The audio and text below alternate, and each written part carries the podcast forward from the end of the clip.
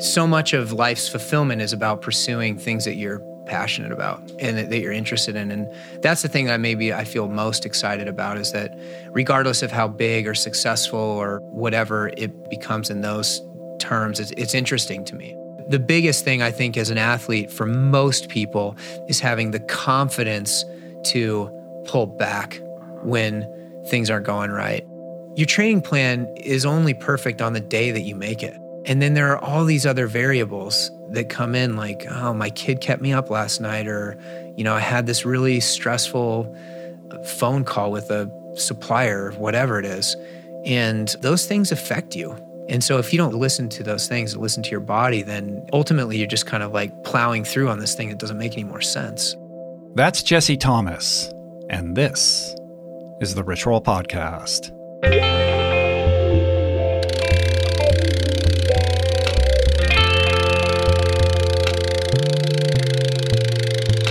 The Rich Roll Podcast.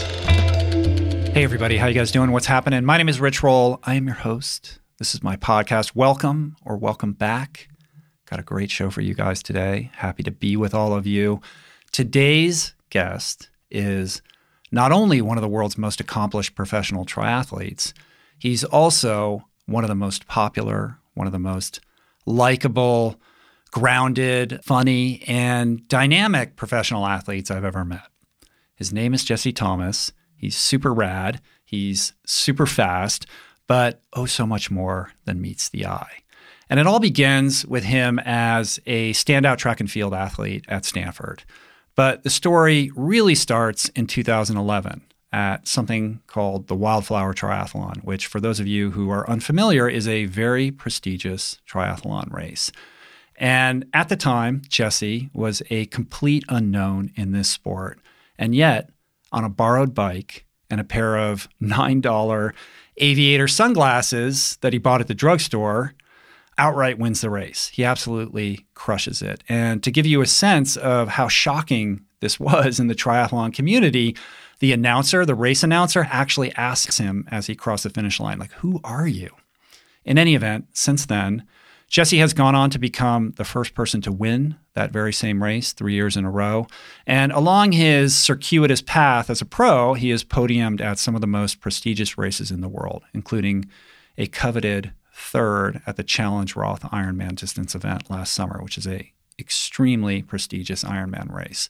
But the reason I wanted to share Jesse's story has very little to do with his somewhat, uh, I guess you could call it, unrelatable ability to exercise better than the rest of us, and so much more to do with who he is as a person. This guy who is alchemizing in real time this insanely demanding training and racing schedule with what I think is a more relatable experience of dealing with the pressures of being a present dad a husband, a podcast host. Check out his show, Work, Play, Love. It's great. And a CEO. He's an entrepreneur who, at the same time, is running this company called Picky Bars, which is a performance nutrition company. Uh, they make great stuff gluten and dairy free energy bars and granola and oatmeal, which he co founded with his wife, Lauren Fleshman, who herself is an incredibly successful former professional runner. She earned more All American accolades than any other athlete in Stanford history. So this is a power couple. In any event, Jesse's super witty. He's a great storyteller, and those stories are coming up in a few. But first,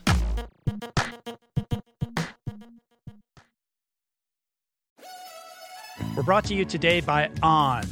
I am a total gearhead. I love researching the latest technology for the sports I enjoy. And I've learned that people often overlook apparel. But what you wear isn't just clothes, it is, without a doubt, technology. Technology that can make or break a performance. And I can tell you, after spending two full days meeting with the apparel wizards at On Labs in Zurich, that On is innovating in this space like no other with next gen premium fabrics, and just this heightened level of sophistication and precision and testing and development and intentionality previously unheard of that puts them just miles beyond the competition. I've been rocking On's high performance running apparel, including the long tees, the weather jackets, even the climate jacket, all super lightweight, tailor fit, built to move, and just gorgeous to get you out and get it done in Fleetfoot comfort, no matter the weather. I'm super proud to be a brand partner with this impressive team. From increasing product sustainability to improved energy return and impact protection, truly Swiss innovation at its finest. To get you moving, On is offering an exclusive 10% discount. To redeem, head over to on.com slash richroll and use code RICHROLL10 at checkout. We're brought to you today by a very exciting brand new sponsor, Go Brewing. I am sober. I don't drink. And I devoted so many episodes of this podcast to the unreal benefits of an alcohol free lifestyle. Why? Because even if you don't have issues with booze and suds, no amount of alcohol is good for you. At a minimum, it wreaks havoc on your sleep and produces a hangover that destroys your energy, your mood, and your focus. At worst, it turns your whole life upside down. But no longer does that mean you have to break up with your favorite brew because my pals at Go Brewing are making all your favorite brews minus the alcohol, fewer calories, and more productive tomorrows. It's not every day that I get the privilege to witness the inception of a company collaborating with our podcast, but that's exactly what happened with Go Brewing. I'm going to tell you this story. A few years back, I spoke at this event in Illinois, fittingly named Go. And it turns out that that very day catalyzed Joe, the founder, to start his own NA beer company, Go Brewing. I had no idea about any of this until I bumped into Joe at Jesse Itzler's Running Man event the other month in Georgia. And he shared this story with me. I savored his fare in all its varieties and deeply moved by the mission and what he shared with me, and just impressed with the insane taste and quality of his alcohol free concoctions, I wanted to help share the discovery. Made with natural ingredients faithful to traditional beer styles, Go Brewing has an impressive lineup of delicious, small batch, craft, alcohol free brews, all without added sugar or artificial processing. My favorite is their double IPA, not just another story, but basically you just really can't go wrong because everything they make is brewed to perfection, worthy of trying yourself, which you can now do at gobrewing.com. That's gobrewing.com and use the code RICHROLL for 15% off your first purchase. We're brought to you today by recovery.com. I've been in recovery for a long time. It's not hyperbolic to say that I owe everything good in my life to sobriety. And it all began with treatment, an experience that I had that quite literally saved my life. And in the many years since, I've in turn helped many suffering addicts and their loved ones find treatment. And with that, I know all too well just how confusing and how overwhelming and how challenging it can be to find the right place and the right level of care, especially because, unfortunately, not all treatment resources adhere to ethical practices. It's a real problem, a problem I'm now happy and proud to share has been solved by the people at recovery.com who created an online support portal designed to guide, to support, and empower you to find the ideal level of care tailored to your personal needs. They've partnered with the best global behavioral health providers to cover the full spectrum of behavioral health disorders, including substance use disorders, depression, anxiety, eating disorders, gambling addictions, and more. Navigating their site is simple Search by insurance coverage, location, treatment type, you name it. Plus, you can read reviews from former patients to help you decide. Whether you're a busy exec, a parent of a struggling teen, or battling addiction yourself, I feel you. I empathize with you. I really do. And they have treatment options for you. Life in recovery is wonderful, and recovery.com is your partner in starting that journey. When you or a loved one need help, go to recovery.com and take the first step towards recovery. To find the best treatment option for you or a loved one, again, go to recovery.com. Okay, Jesse. So, what do we talk about? Well, we talk about a lot of stuff. We talk about Jesse's beginnings as a track and field and cross country star at Stanford, how he became the first person to win the Wildflower Triathlon three years in a row, what it's like to run this entity, Picky Bars, and how that works symbiotically with his life as a professional athlete, what it's like to work with your wife professionally, uh, the challenges that athletes face retiring and grappling with a loss of purpose. We talk about the power of athletes' storytelling and how it's kind of incumbent upon professional athletes these days in the modern Instagram era to do that very thing. Uh, and we talk about working with a coach. He has a legendary coach, Matt Dixon. We talk about that. We talk about his podcast and how he made aviator shades a thing. Oh, and uh, one final note I have zero financial entanglement with Picky Bars. They're not a sponsor of the show. It is great stuff. I love it. Bars, granola, oatmeal, everything is nutritionally balanced. It's tasty. Uh, it's all plant based, although I think a few products have honey in them. So make sure you check the nutritional facts label. Uh, but I eat their stuff all the time. And Jesse, out of the kindness of his big heart, did want to gift you guys a little something special for listening today. Payback, I guess, for us feeding him lunch on the day he did the interview, perhaps. In any event, you can get 30% off Picky Bar products when you go to pickybars.com and use the code RichRoll at checkout. It's a great deal. I'm not an affiliate. I make zero money off of this. I'm just uh, passing it along, and it really is good stuff. So, enough. Here's me and Jesse Thomas. Good to see you. Yeah, good to see you too. Thanks too. for coming out. Absolutely. Uh, we're doing a double header today. I know you I was, are. I was joking with Colin that you guys brought the Oregon weather. Two Oregon triathletes on the same day. Yeah, It's crazy. yeah, and, and we did. The rain is is pretty bad out there right now, but um, it's still pretty. It's still nicer than we as we were talking. It's still a lot nicer than Bend is right now. You had like 11 degrees Yeah, the other day. yeah. So I got to run outside today for the first time in two weeks. Which Uh-huh. even though it was downpour, you know, thunderous downpour the entire run, it was a lot nicer than running on the treadmill. Why do all these professional triathletes live in places with inhabitable weather? I don't understand. You know, I don't know. That's a good question. It's nice a lot of the year, but yeah, it is. It it, it can be a drag. You get, uh, you know, I discovered Nordic skiing. Nordic skiing super fun. It's a nice way to spend the winter, and then you, and then you kind of forced to change it up a little bit, which is nice. You know, I think if I if I could actually swim, bike, and run all year outside, I would be much more likely to hurt myself. Probably. I think know, that's or burn, true. Or burn out. You hear these extent. stories of guys that that like move to Hawaii for Yeah. that reason, right? And And then then and then, nothing happens. You think like, oh, that'll be like this Archimedes lever that's going to Yeah. make their career, you know, Yeah. fantastic, but it never ends up that way. Yeah. And and ultimately you just got to be where you want to be, you know. I mean, for me Bend is home and that's That's where it's grew up, family, right? yeah, and that's like that just trumps everything else, you know. And it's not all about triathlon either. I mean, Right. you know, it's like where where does it make sense for my family to be and and uh, where do I want to be long term as I pivot away from it as well, you know. So Right. yeah. Well, you're in a really interesting moment in your career, Yeah. which I think is super interesting to explore. I mean, we we we've only met once. It was super briefly. It was out on the bike, like Yeah. right in this neighborhood. I think it was like we were trying to figure out when that was. It was like Yeah. 2013. Yeah. I remember that. Uh, I rem- what I re- here's what I remember about Okay, that. yeah, please. I remember I was riding by myself and I was riding up Rock Store, Yeah.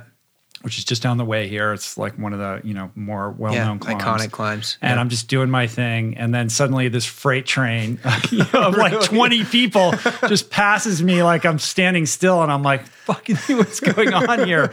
Uh, and I realized it was Matt Dixon's uh, Yeah. Purple Patch Fitness Yeah. camp. Um, and then you guys were just gone. And then later on in the ride, I was like down in Westlake or whatever, and I spied. I spied you, and I think you were riding with Luke Bell. Luke Bell, I think. day, and I caught up to you guys and we chatted a little Yeah, bit. I remember that. I remember specifically because I had seen you.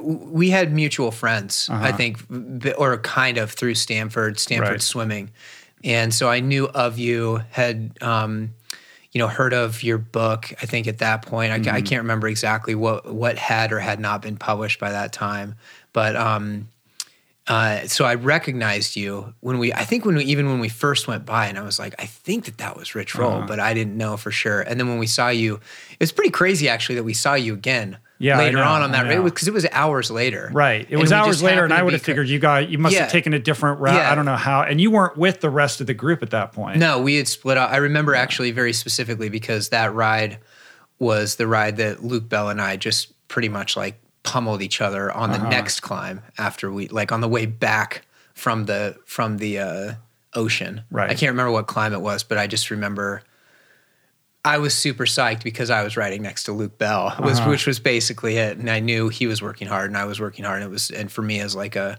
young, you know, first or second year professional triathlete, that was like a highlight training moment for Uh-huh. me that I was That holding strong with Luke Bell. Yeah, exactly. Small, small Cool. world. Yeah. Yeah, and since that moment, I mean, you've gone on, you've made a you know a huge impression on the sport, um, which I want to talk about. Um, but before we even track it back, like let's talk about what's going on right now because you're at this interesting intersection between um, professional athlete life and you know not retirement, but a different Yeah. phase of what that looks like for you as you know a parent, as a husband, as a business owner, and as an athlete.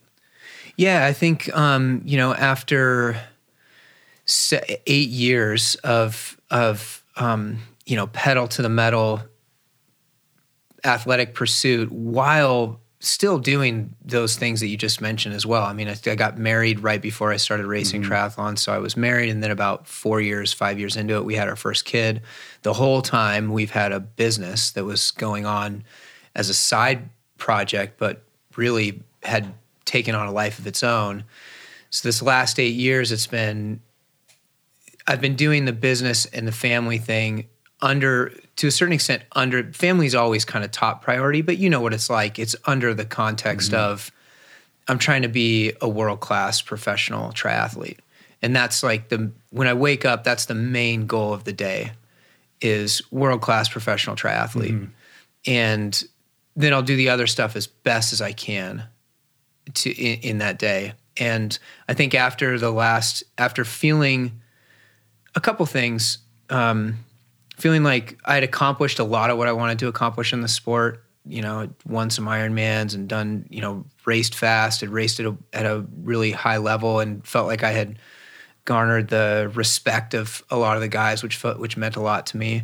Um, and then uh, feeling like I really pulled towards the problems and the the interesting like challenges of the business more so than like trying to win another race. You know, like uh-huh. all of a sudden there's like these challenges that are kind of you're like more interested in them.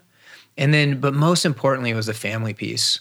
This like man, Jude, my son who's 5 now, he'll be 6 in a couple months. I mean, his dad was like a grandpa. You know, that's that's how I Right. that's how I talk about it to people because that whole time I was in the peak of my career. And when I came home every day, I was just smoked. Right. So it was like less time, and the time is worse that you're spending with them.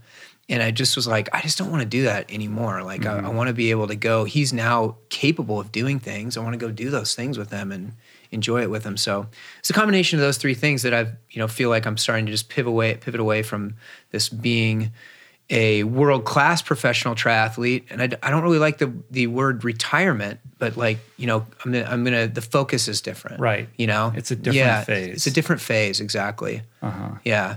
So a typical day in the life of a professional triathlete, I mean, you're training 25, 30 hours a week, I would imagine. Yeah, when I think like in the early years I was, and then as the business and family thing came on, it was more like 15 for Uh-huh. me, which is like you just said, probably about half of what a lot of the guys that I was Yeah, racing that's, against were that's that's a lot lower than a lot lower. Yeah, I mean, you know, I probably hit 20 a couple Mm-hmm. times in the big in the big weeks, but um you know, but yeah, I mean, it, regardless even if it's 20 hours or 15 hours, it's a lot of time. And that's as we were talking about earlier, that's not um that doesn't include the extra time you need to sleep and all your physical Yeah. therapy and all the to and from and everything. So it's a lot.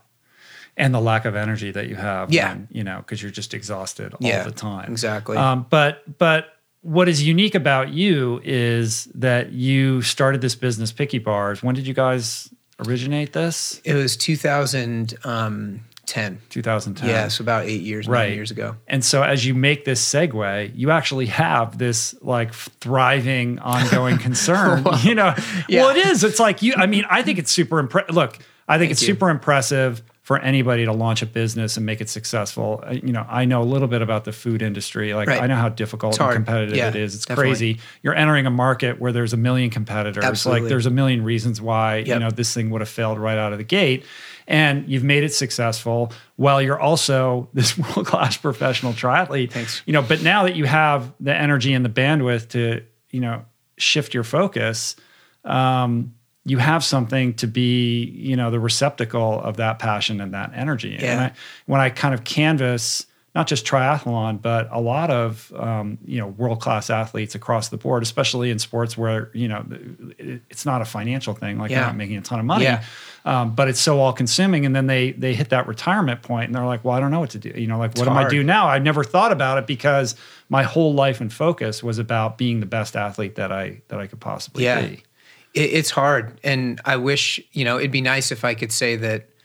Yeah, that was all part of my grand Mm-hmm. plan, you know. But it's kind of just something that happened, and I feel, and I'm very lucky and fortunate that it, that it's that I do have this path, this really obvious, not only like just an obvious job, but like something that I'm legitimately passionate about and interested in.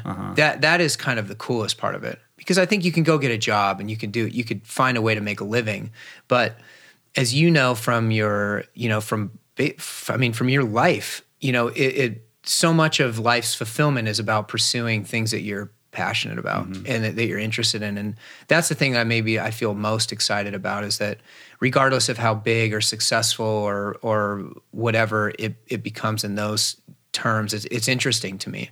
And um and it is very lucky. I mean, I, I remember writing, I wrote an article about it for Triathlete magazine, uh, like four or five years ago when I was kind of halfway through my career, and I'd been in the career long in my career long enough to have half the guys that I race against retire, and just seeing them, seeing the varying paths and you know, quote unquote success or personal fulfillment or whatever it is that you're looking at and making this realization like, man, how how do you do this? If you've been doing this for 10 to 12, a lot of these guys longer than I have from a much younger age, it's a hard transition.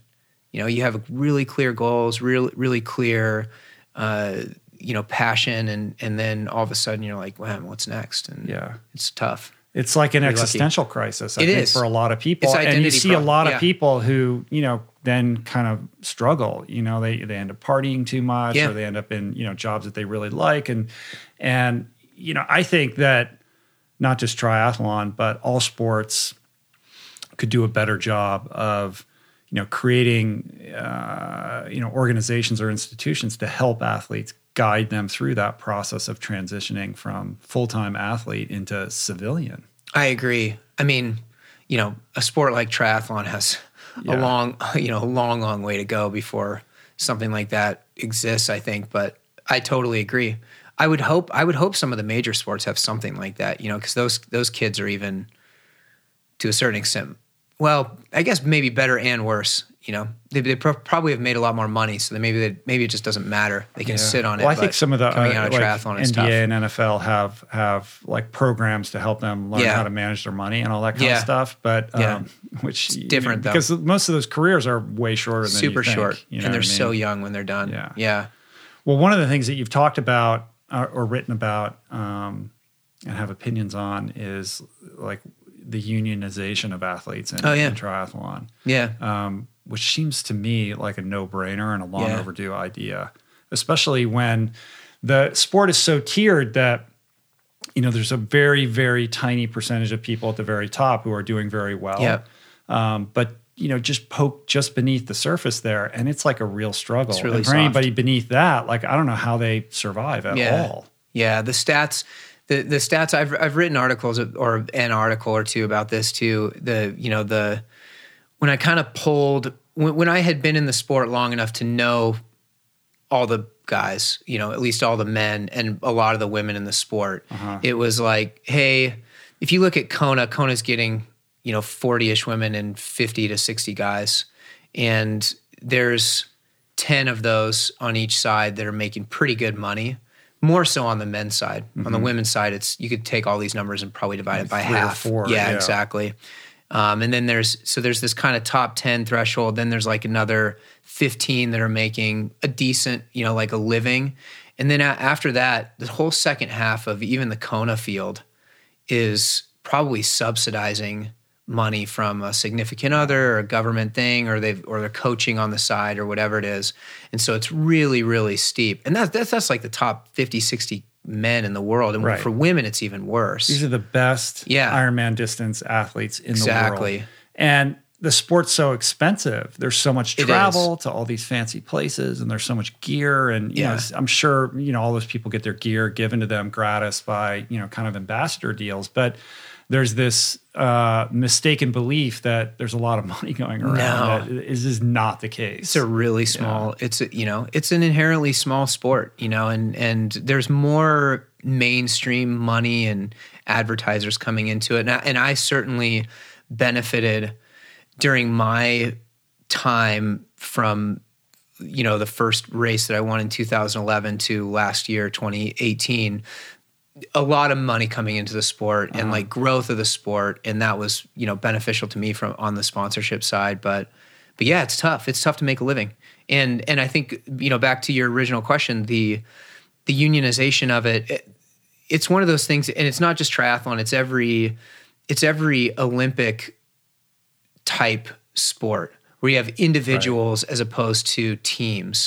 And there's and there's no there's no uh, league that is organizing how that how those people become pro like Right. legitimately pro and what you end up having is all these athletes that spend all their time, all their energy, all their money for this these one or two performances in an Olympics or at a World Championships or whatever it is, and um, the sport itself and the governing bodies of that sport benefit immensely, much more so from those moments than the athletes typically do themselves. Of course. you know, unless you're one of the transcendent athletes that really made it and you were on a Wheaties box or whatever, and you're you know you're doing it. But there's so that that's so few.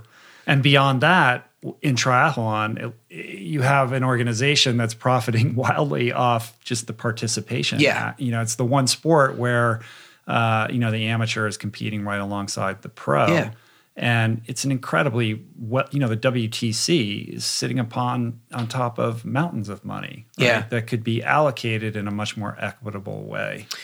Presumably, you know, yeah, I, I, I it it seems like that. You know, it's um, I think that until until professional triathletes make it as abundantly clear as possible how you know stake a claim in terms of how important or unimportant they are to the uh, production of the sport and to the soul of the sport, it's gonna it's hard for you know the business. A business isn't gonna react to it any other way than just do the best that they can for their for their business. Yeah, and their response Yeah. is, has sort of historically been like, listen, you know, our our audience and our customer base is the amateur, not the pro. Yeah, Like, but you're you're interchangeable. That's kind of that that- that seems they're using the but they're using the pros a lot to help market the sport. And you know, like the NBC broadcast is uh-huh. heavily driven by the pro race. Although they do interweave a lot of inspirational yeah, they, they stories. do interweave a lot of inspirational stories in there. You know, yeah, it's a, it's an interesting it's an interesting deal. Ultimately, if you if there's no organization that exists where if the pros don't organize themselves, then you have no leverage. I mean, it's just like a basic business deal, Right. You know, and that and that's ultimately what it comes to. And until that until that coalesces, it will be it'll be hard to enact a whole bunch of change, particularly in triathlon where you do have strip away how fair or unfair or whatever you think WTC and Ironman is. The fact of it is is that they hold a monopoly on the sport, which is super unique to triathlon. The marathon that doesn't exist in the marathon. It does exist a little bit in the Olympics with IOC and USATF, so you see a lot of the same problems. But um, but in triathlon, it's really specific there.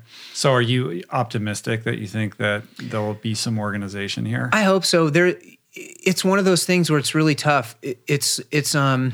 There's probably an economic way to describe the problem, but the basic problem is the people that have the most influence have the least to gain, right? Like just like we were talking about, those guys, the guys at the top they have the least to gain by unionization of the athletes. Um, and then the se- and then the secondary problem is you have a constantly like replenishing workforce, if you want to call it that, versus the company itself is mm-hmm. static, right? WTC is there; they have all, they know what they're doing, they've got their shit together. The athletes are new every three to five years. Right. You have this arc where you don't even know what's going on, then you know what's going on. Then, like similar to me, you're like out The of the sport. setting, Yeah, you're kind yeah. of like, oh well, what do I do about it now? you know, Right. And so it's and that happens every that every wave. You know, so I don't know. It'll be interesting to see what happens with it. You know, there are some people that are working on it. We we I was part of a of a pro triathlon board that ultimately failed, like a lot of boards do, because it was all volunteer led organization that just couldn't coalesce enough energy to Mm. like organize to make meaningful change. But there's some people that are that are working on it now. So Well, there was one board at one moment uh, that was organized around trying to have more parity in the women's field at Kona, right? Yeah, and I don't know. I that that was a movement at least. Um, I'm forgetting uh, the name of it right now. Yeah, yeah, yeah, yeah, yeah. Forty to Kona, Right. For fifty to Kona, I can't remember Uh-huh. what, but but yeah, that. Um, and you know, I don't know what the the result of that was. To be honest, Right. is you know, yeah, So let's track it back. Yeah. Uh, you start off as this standout um, track and field star, steeplechase. uh, hardly a star. I don't know, man. You end up at Okay. Stanford. You set Okay. the school record, right? yeah, that's true. I, I did. mean, come on. I don't know. I guess I was running at that time. At that time, Stanford was so good.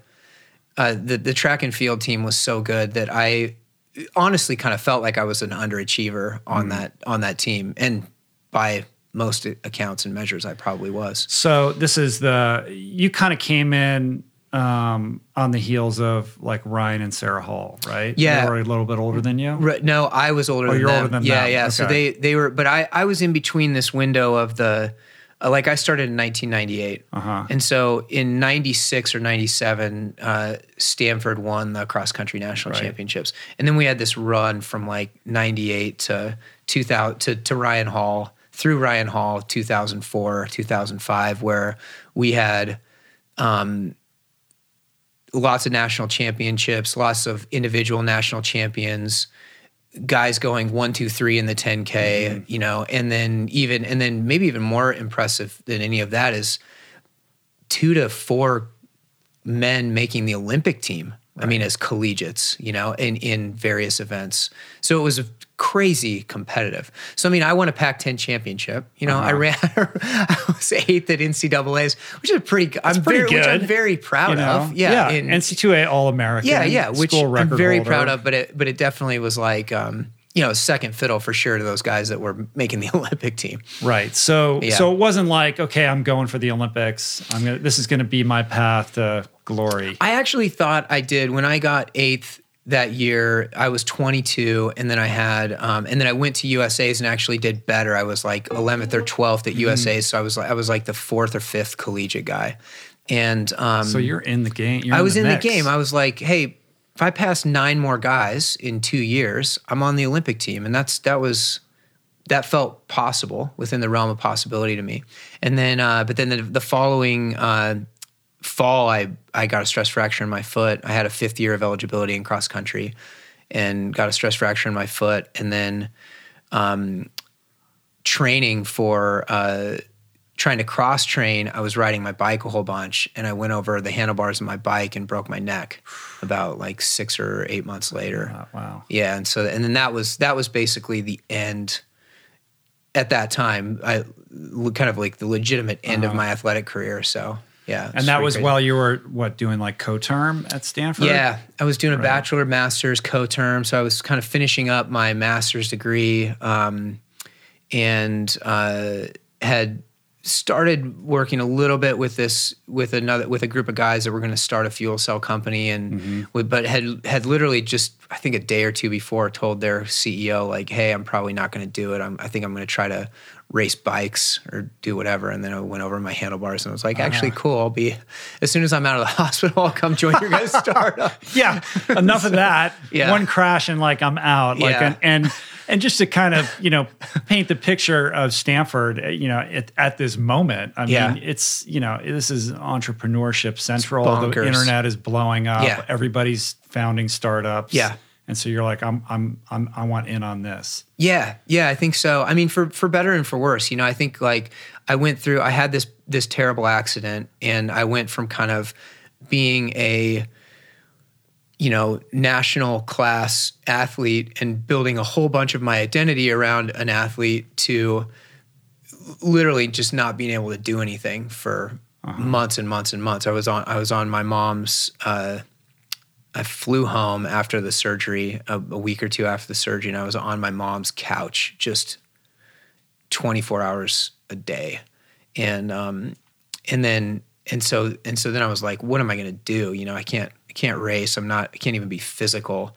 I may as well try to, you know, use my brain, Right. I guess, and and be a part of this thing. And and that's what ended up happening. Right. Yeah. And so you do that for a couple of years. Like, how does that play out? Yeah, we we were, um, you know, like I like to say, we were like a lot of startups. Um, the a lot of the startups that you don't hear about. we we raised a lot of money and made almost none. You know. Yeah. No one And- tells that Yeah, story. exactly. We gave away all our equity. I've got lots then- of I've got lots of friends that went to Stanford that have been very very successful, and I was not one of those. Right. and um, and uh, At least not with that. no, not with that. And um, but we, uh, it's a great group of guys. I worked really hard, and I basically went the, you know, maybe maybe typically I went to the other end of the spectrum where I was had been, I had been, I was serious about being an engineer at Stanford. I mean, you have to be to be an engineer at Stanford. Mm-hmm. Yeah. You can't float through it.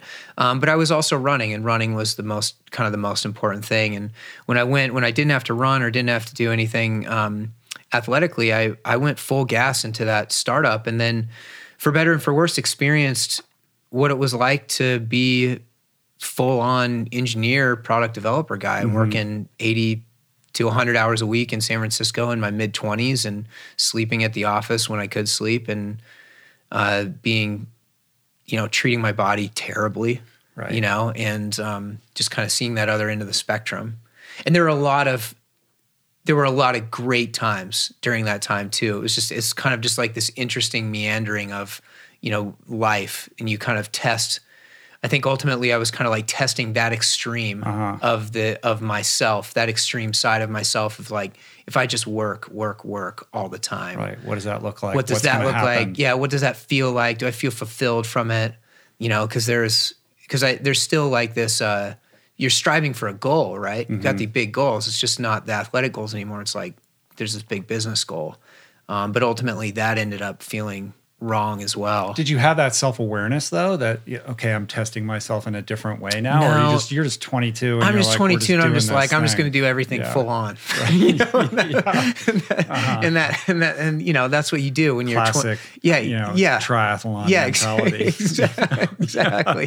well, if I'm going to work, I'm going to work 100 hours a week, Right. That's and um, you know, and that was and that was it. And then it was um, you know, maybe I guess like not surprisingly, like reconnecting with Lauren, my now wife, who was my kind of I like to say um, on again, off again, but mostly off again Uh-huh. girlfriend in college. Were you guys in the same class? Uh, she was one year younger than me. Uh-huh. Yeah, and so we dated off and on at at Stanford. Um, you know, the story goes I broke up with her kind of multiple times for terrible reasons.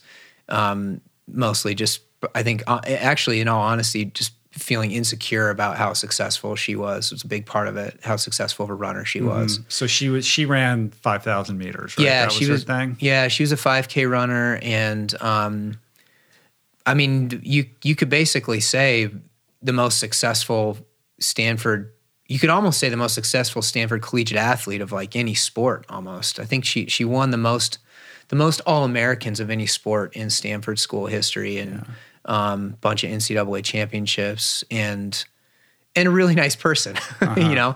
So, so, but but I think for me that I think that was hard seeing her f- have so much success, and then me feeling like, like I described, not like I wasn't really being as successful as I wanted to be, and um, you know, being very much in love with her, um, but then also feeling down about myself because that was who I was comparing myself to. So, and at the, and when you're 18, 19, 20 years old. That's a really tough mental check for this kid that comes from the small town, you know, ego and and everything in it, you know. Right. And it, it you know, yeah.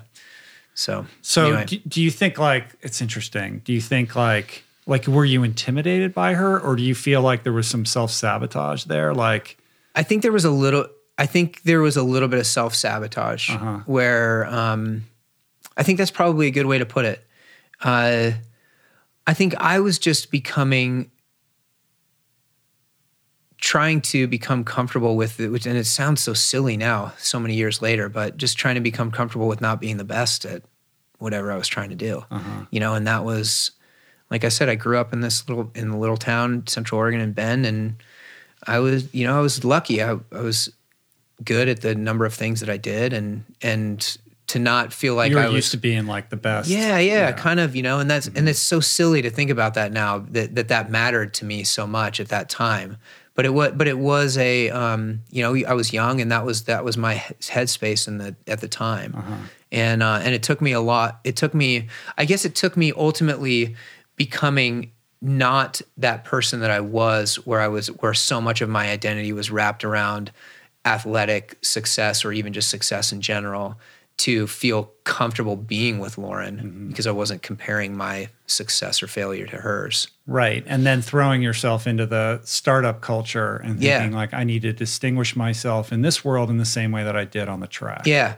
And then ulti- but then and then ultimately I guess like through that kind of bouncing from one extreme to the other extreme understanding ultimately that my that my actual own happiness and fulfillment lies in in the middle and um and that uh that I do actually I do actually want to have both of these things in my life. I do want to have a professional side and an athletic side and I want to I want to do the best that I can to balance those two and not feel like I'm so far into one that I'm completely neglecting the other. And then that that ultimately set up you know my path for what I ended up doing in triathlon and and everything else. Yeah. So- well, it's interesting kind of being on the outside looking in on on your life, which is, you know, look through the lens of what you choose to share on social media. Yeah, yeah, of course. Or write Yeah. about. Um, but the appearance is of somebody who is a family guy first, who happens to be this amazing athlete, married to another amazing athlete that's also running this business. It's a complicated equation. It is. With a lot of moving pieces, but there appears to be like a healthy sense of balance and um, understanding of what's most important in terms of priorities from the way in which you kind of share this experience with Yeah. with the world of what it's like to be involved in all of these different things and and and attempt to be you know successful and healthy at the same time Yeah, I think that you know that's it's that's been a long work in progress over the last let's call it 15 20 years you know? I was it went started stanford 20 years ago. And um, navigating through these uh, what you might call success or failure in in certain areas ultimately to find out you know hey what what do what do i what do i ultimately care about? And like what ultimately makes me happy? And then and like you said it's it's it's actually in the in the subtle balancing of those of those few things.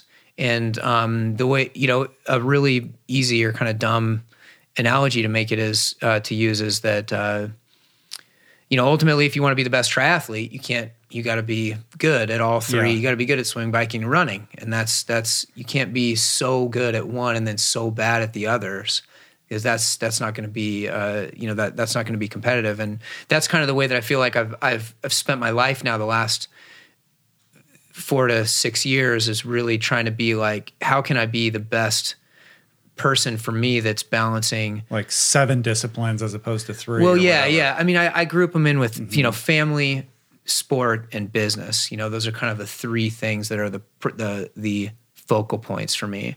And um and finding the balance between those and and how it ebbs and flows through the year and through uh, you know cycles in your own life and things like that. But but yeah, it's been it's been good.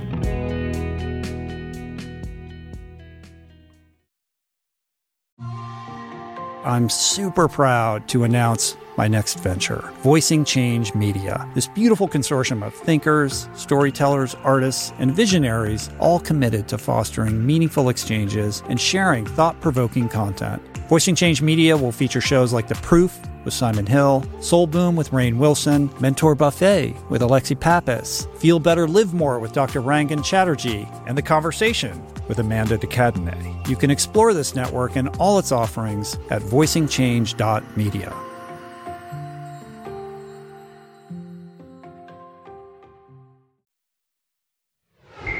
Yeah, I mean, I think there's this sense that if you want to be the best triathlete in the world or maybe the best athlete in any discipline the best way to do that is to you know live by yourself in right. a cabin be in the, monk, woods the and monks, just be a monk and the just all you the, do is do your thing you know what i mean yeah rocky uh, and, but if that was mountain. true then Yeah. every gold medal winning athlete would be living that lifestyle Yeah. clearly it's not true like i i had this conversation with Kerri Walsh Jennings about Yeah. this very thing. Like she's married and has kids, and you know she will say that they're look, it's been a, a, a bumpy road, Yeah. but ultimately she believes that she's a better volleyball player long term by having this robust Yeah. life that on a surface level would look like a distraction from her being the best volleyball player Yeah. that she can be.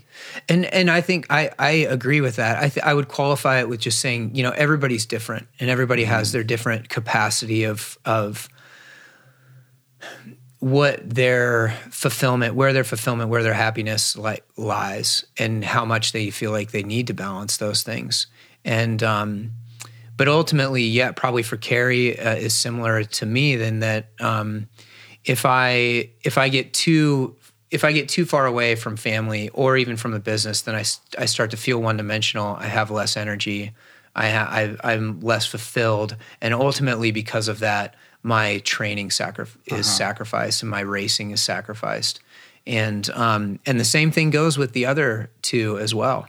You know, if I if you know, I'll be the first to say as a dad with two kids, if I'm if I spend all day every day with my kids, I'm driving myself nuts. Yeah, yeah, yeah. You know, No, I'm And- sure it's and- like, and, look, you know, please yeah. go out and go Yeah, running now. Yeah, exactly. Yeah. Like I'm not a good person Right. at the end of those few days. Right. You know, I'm not. I'm not my best person. So back to uh, the the first you know startup you're working 100 hours a week Yeah. at some point um, you realize like hey i need i need this kind of fitness athletic competitive aspect of my life to return a little bit Yeah, and it was it, it was it was a little bit yeah, what ended up happening was I ultimately just woke up, you know, one day and was like, man, and it was presumably after a long night of hanging out with my friends and mm-hmm. drinking beer and whatever else. I just was like, I feel terrible. You know, and I need to I need to start being active again. My neck had healed. I could I could run, I could ride a bike even a little bit. And um and I just I just need to fi- reconnect with that side of myself. Started doing that. I got interested in triathlon because I had swam a little bit as rehabilitation for my neck, and um, and did a triathlon, and then and in that first race, like just rediscovered this this little like Saturday morning community thing where everybody's out there at 7:30 in the morning and it's not crazy competitive but it's competitive enough and you exercise really hard and then the sun is up and you're done at 9:30 and you know you eat the the uh, peanut butter and jelly sandwiches at the at Right. the end of the thing and everybody's psyched Yeah, yeah. and I just I had forgotten about that about that experience and then that really got me back into it was it uh, that thing where you win the first race that you ever enter Probably typical. Yeah. Yeah, yeah. It was it was definitely that. Yeah, So I was gonna skip that part, but but yeah, Uh-huh. but it it was that. You know, I mean, you know, you come from an endurance background, you got a lot of, you know, you Mm-hmm. got a lot of background in that. So um but it would but for me it was you know, yeah, there was validation that hey, this is fun, but it, but at that time it wasn't. It was more just it's just fun being active, Uh-huh. you know. And then it was uh and then I then I actually that kind of made me think started to make me re- rethink rebalance my life and moving away from the startup reconnecting like i said with lauren. Lauren was moving to eugene so i went to business school there and kind of actually paused on the triathlon thing for a couple years because um, i didn't feel confident enough at that time in my life that i could do something as um, as uh, irresponsible, I guess, as trying to be a professional triathlete. Does that make sense? It's like, Yeah. oh man, no, I can't do that. I can't do that. I gotta, I gotta be getting my MBA or well, whatever. It's, it took a that's, little bit of time. That's the burden Yeah. of of privilege. You know, Yeah, it's like it you is. graduate from Stanford, it feels indulgent and irresponsible to like shirk that It did. degree to like Yeah. go pursue some you know weird thing that's probably not going to be that lucrative. Yeah, that was that was exactly it. And ultimately, it was um, after I'd finished business school.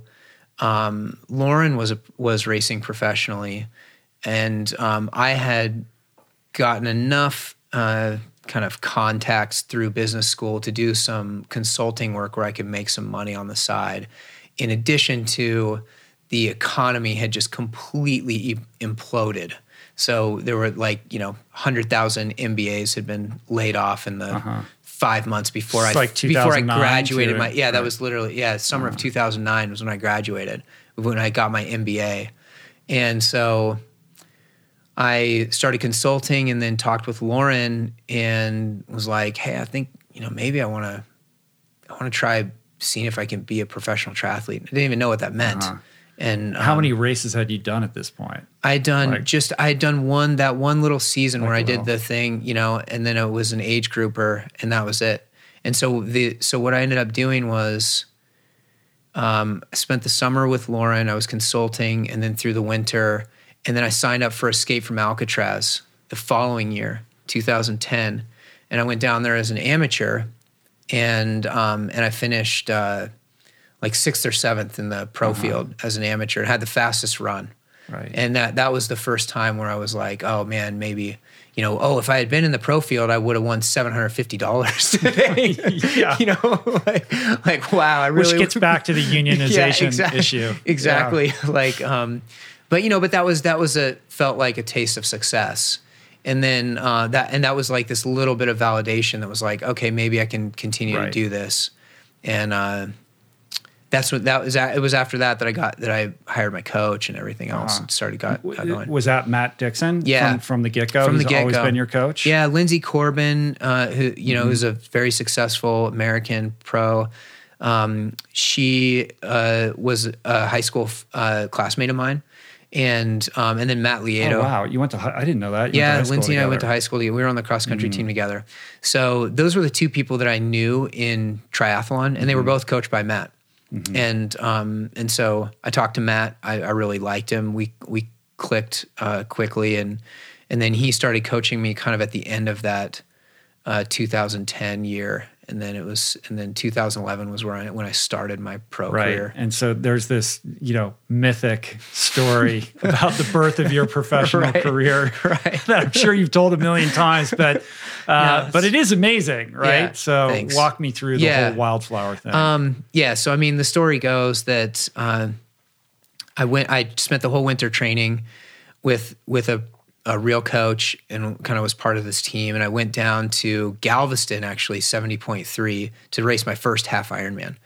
And at my first half Ironman as a pro, I uh, made every mistake you can make in the book. I did, got down there, saw how flat the course was, decided that I needed to be more aerodynamic, so I lowered my the front Change end your seat position. lowered the front. Oh, you just slammed it? yeah, Yeah. I just brought it down. Uh, was the last person out of the water. Biked out, biked back as hard as I could. Was making up time, but basically my whole back and my like my glutes, like everything seized up on the end of the bike. Mm-hmm. I was I was actually literally riding out of the saddle for for the last like three or four miles of the bike ride. Um, and then ultimately it dropped out because I was hurt, I was hurting so bad on the run and so was super disappointed you know kind of had these aspirations of this is my debut i want to go do this and um, didn't really know what to do next but it turned out that matt um, the guy i mentioned matt lieto was going to head down for wildflower just two weeks later. And he basically was like you should come down to wildflower with me mostly because he knew i would be in bend and i would drive with him so he would have somebody that could Right. drive half the half the way. Um, and uh, I head down there, and um, on the way, uh, just the day before we left, the other piece of this story is my I was out on my last training ride, and my bike I went through a pothole, and my bike broke, and so the carbon actually Right. cracked.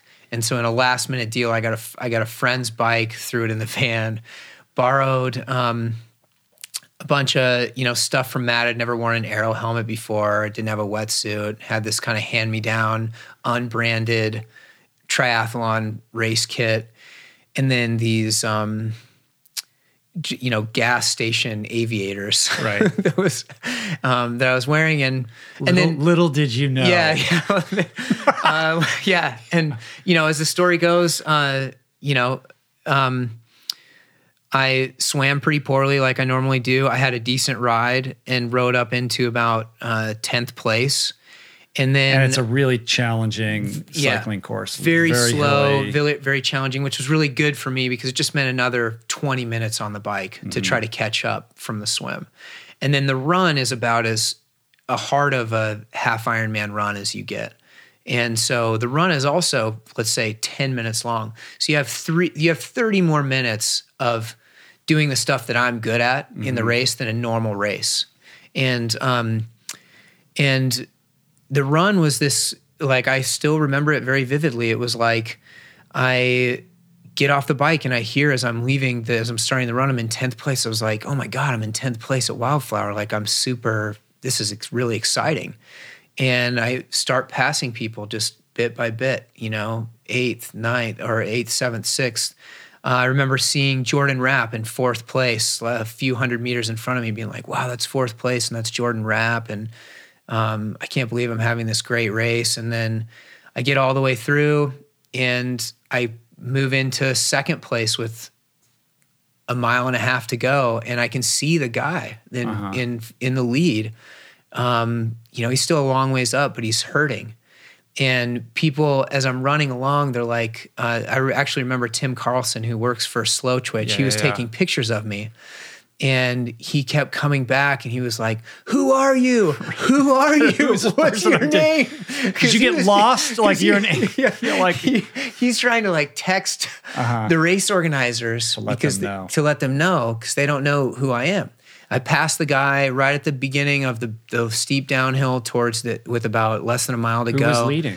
It was uh, Clayton Fettell Uh-huh. out of Australia, a super strong uh, swim biker, and um, who had this massive gap. And uh, I got uh, and I I came down, and I just I remember I crossed the finish line, and they the announcer goes. Um, and here he is, our men's champion. And then he holds a microphone away from his face and he's like, dude, what's your name? Right. and um, and uh, the the reason they didn't they literally didn't know who I was is because I had signed up so late. They'd given me a number that was like after the women's numbers because they were kind of out in numbers, and it just Ah. didn't find it you didn't on the get it didn't whatever. get yeah entered into the system. So. Uh-huh. So for Yeah. people that are listening, I mean, Wildflower is this legendary race, been going Yeah. on forever, and it's it's quite an event. You go, you can't, you camp. Most people stay in tents or RVs. or Yeah. no hotel or anything like that. Super challenging course, but but a really prestigious like early season race. Uh, and to go from anonymity to winning that race, it's just like that doesn't happen. Like so, suddenly overnight, you're like this. Like who is this guy? Like you're the next greatest thing. Well, yeah, it was it was kind of yeah, it was an and it was the whole story. Sorry to Yeah. interrupt. It's the whole story of like you borrowed the bike. It's Yeah. like this guy doesn't even have his own bike, and he's wearing like gas station.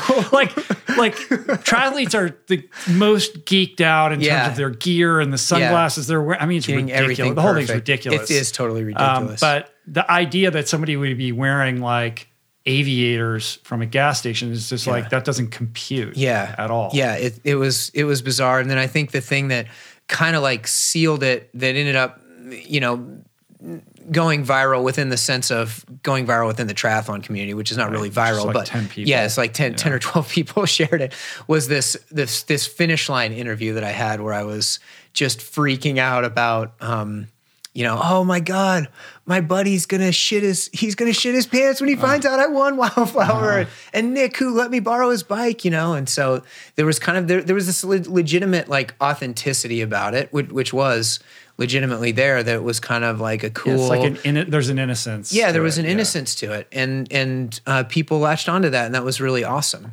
And um, it, it there was no better way for me to come onto the scene than that Uh-huh. thing, and and then ultimately uh, that race then ultimately ended up meaning even so much more to me down the road. Um, but that but that really launched my career and gave me the the tools, the foundation necessary to actually make a living in the sport because of the story Uh-huh. more so than the actual wins. Right. You know, and Right, that that right, right. back to what we were a little bit what we were talking about is like, you know, making it making yourself, uh, you know, a, a, a- an actual like somebody that people want to follow, Right. regardless of you know they won X race or whatever. Well, that's that's a Yeah. new thing in the development. That was- that of just was just starting. a pro athlete. Yeah. Like, what is your story and how are Yeah. you telling it? Yeah. is is almost as important as you know your race results. you could argue in the Instagram influencer age More that we're in, it's yeah. Mm-hmm. more important. And, and actually, from a, I'll tell you from a business side, you know that it probably is. Yeah. You know, in terms of businesses looking to spend money on, you know, advertising, basically. Well, certainly Yeah, it's it's, incumbent upon every pro athlete to think Yeah. of themselves as as a business, A marketing and tool. yeah, and how are they, you know, how are they sharing their story? How are they telling it? What is it that they have to offer that somebody else doesn't? And taking that seriously, like shouldering that responsibility. And you know, we've talked in the past. I mean, this is something that I think that you've done um, very well, but not in a like some kind of contrived sense. It's like a Thanks. natural outgrowth of who Yeah. you are. Like I feel like you and Lauren together are natural storytellers. Like Yeah, thank you. You're very funny and like how you, you share like like the thing that's on your Twitter now that about the carb sticker and then like you know Jude gets in the car and drives up. Like it's like like this is just this clearly Right. this is like your fun. sensibility. You know, Yeah. it's fun and it's Yeah. very authentic to who you are. Thanks. It's natural. Yeah. Um, but when I see, look at that and I kind of like, okay, I'm deconstructing this. I'm like, he's like really good at, at like sharing something that allows people who are interested in what you're doing to like emotionally connect with what you're what you're up to. Wow, thank you. I, I appreciate that. And uh, you know, that's I always way before I ever got into racing or doing any of the stuff that I'm doing now, my um, my family, I'll, I'll tribute tribute that to my dad, my dad's side of the family. My dad was just a and his whole family are just storytellers. Uh-huh. And you know, kind of like ga- gather around the fire or around the dinner table, just telling bullshit stories about you know them growing up and and stuff like that. And I always those are some of my favorite memories. Just having my dad and kind of my dad and my dad's brothers kind of go around the horn telling stories. And I grew up listening to stories like that and then retelling them myself. And um, and then I, so I, I've I I get a lot of joy, uh, legitimate joy out of telling those stories, making them funny, making them entertaining, also making them, also you know, telling the truth. I think, and um, talking about the, you know, being honest when I when I have a not just a shitty race, but like a heartbreaking race after training, you know, for a year for something, and um, and to a certain extent, that uh, that experience of telling those stories, I, I think, has has made the sport for me not only more interesting but more sustainable, Yeah. uh, both as a person and as a professional. And um, so it's, it's been a really lucky and great discovery to go through. I think. Well, when you're a storyteller, uh, it takes it it takes the you're able to take those low moments and Yeah. just translate them Yeah. into something else that's valuable, right? like everything's a story. So I have a shitty race. Well, what can I make out of this that I can share with other people? Like I know you were you are you still writing the column for Triathlon? I'm not Magazine? anymore. You Yeah, did for years Yeah, yeah. though, where you would do that very thing. Yeah, and and in a lot of ways, the um, the tough, you know, the stories, the the unsuccessful quote, quote unquote stories are more interesting and more power powerful to most people. Mm-hmm. Yeah, because they Yeah. can connect with the, Yeah. your humanity. Exactly, them. You know it what I mean? And they- they're and they're harder to write, but they're but then they're more fulfilling too when you put when you put them Uh-huh. out there. So yeah, it's interesting. So you go on to dominate Wildflower for the better part of a decade. You won that race like six times, right? Yeah, Um, thank you. That becomes like your thing. Yeah. Uh, and then this whole uh, aviator shades thing becomes like a thing. You know, everyone's So out weird. wearing aviators all of a sudden. And for years, you were still wearing like the shitty Yeah. gas station versions. For sure, because I lose them all the time. Um, yeah. But then like enter stage left, ROKA. yeah, Stanford guys, Yeah. Stanford swimmers. yeah. Um, I go way back with those guys Yeah, too. I mean, I'm much guys. older than them, but I remember the very early days when they launched this company, and uh, it was just you know, it was a, it's the classic you know out of our garage kind of thing. Yeah. with one wetsuit, and now they've built it into this brand that's quickly you know becoming you know it's on the it's like they're slowly broadening the aperture of this Yeah. thing to become a lifestyle brand to transcend triathlon Yeah, to become they like really an are. Under Armour sized kind Yeah. of thing. Um, but you've been collaborating with them from the very early days. So talk about that relationship a yeah little bit. 'cause it's I mean, been it's interesting. really funny the that relationship goes back like you said to the stanford connection i had a friend of mine introduce me via email to rob and kurt who are the co-founders Mm-hmm. of ROKA and um, he said hey these guys are starting a wetsuit company and they want to try to make you faster which to me was amazing because i was like Right. terrible Swimming's swimmer not your thing. yeah and so no but no swimming company is they're, they're literally paying me to not wear their wetsuits Mm-hmm. right and so um, for these guys to come to me and be like we want to build a wetsuit for for for the average swimmer which is you try to make you faster that was interesting we started working together they were just two of the most uh, I don't know, brilliant and hardworking and simultaneously hardworking people I'd ever met. Well, Rob was like a, a working in a law firm as a lawyer, Yeah. like throughout most of this development, Yeah. in like the early days of the company. And they're they're they're both yeah he was and he was uh you know just working his ass off you know has been for probably his entire life you know Rob and uh, and then Kurt's like incredibly creatively talented so like the two of these guys you get Rob's kind of like efficiency he's like one of the most efficient pers- people I know in terms of his output and then and then uh, Kurt, who's one of the most creative people I know, you get them together and it's just like it was a great match. Yeah. yeah, and they um, we started working on this wetsuit. The wetsuit was phenomenal. We you know we launched it. I was kind of their first athlete and uh, and um, kind of part of the original kind of barely formation of the company. And then uh, and then because I was wearing this these aviators thing, I remember on a long drive back from a race, I was talking to Rob and was like, you know, I would I would really like to. I think there's something to making an actual aviator that has that's has performance characteristics in it, like something that you could wear casually, but that you could wear that that you feel comfortable wearing casually, but that you would wear as uh, that you could legitimately wear running or cycling. And um, they they were like they were intrigued with the idea too, but it was kind of like, hey, we got wetsuits, you know, we're gonna work on Let's this. And- on yeah, there. and so but then it was a couple few years later when they started to grow and um, Rob uh, raised some money and he was like, I think we're gonna look at glasses. Are you interested? And we started talking about it and started making the making an actual aviator, which is Uh-huh. You could nuts be to like, think about now. It's Can you so believe nuts. that we're actually know. doing this? It's I know insane. it's so it's we're so, going to convince all these people to wear so aviator insane. shades when they when they go Yeah. running.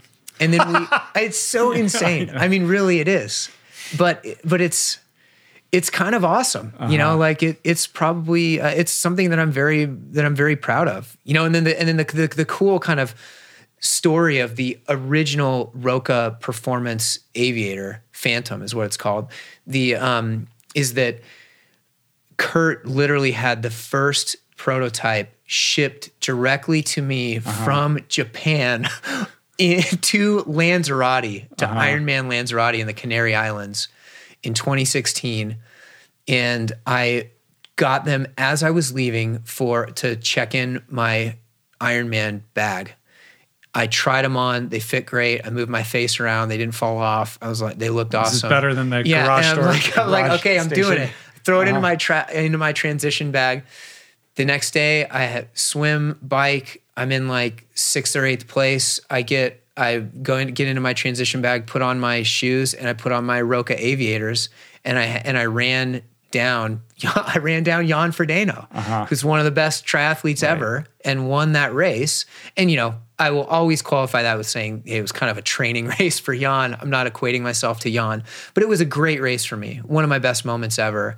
And I won this big Ironman uh, against a, a strong field, you know, literally running my first 26 miles ever in those in those shades. So it Uh-huh. Yeah. was pretty awesome. That's awesome. Yeah, it was cool. And then, uh, you know, hundreds of thousands of people later, you know, everyone suddenly the next day, of people wearing everybody, uh, yeah, there Yeah, are. It's like it's you great. have created this fashion, you know, movement. It's these people. Something I never Yeah. in a million years would have ever thought. As a Yeah. guy that you know, Lauren gives me shit as the guy that was still wearing, uh, you know.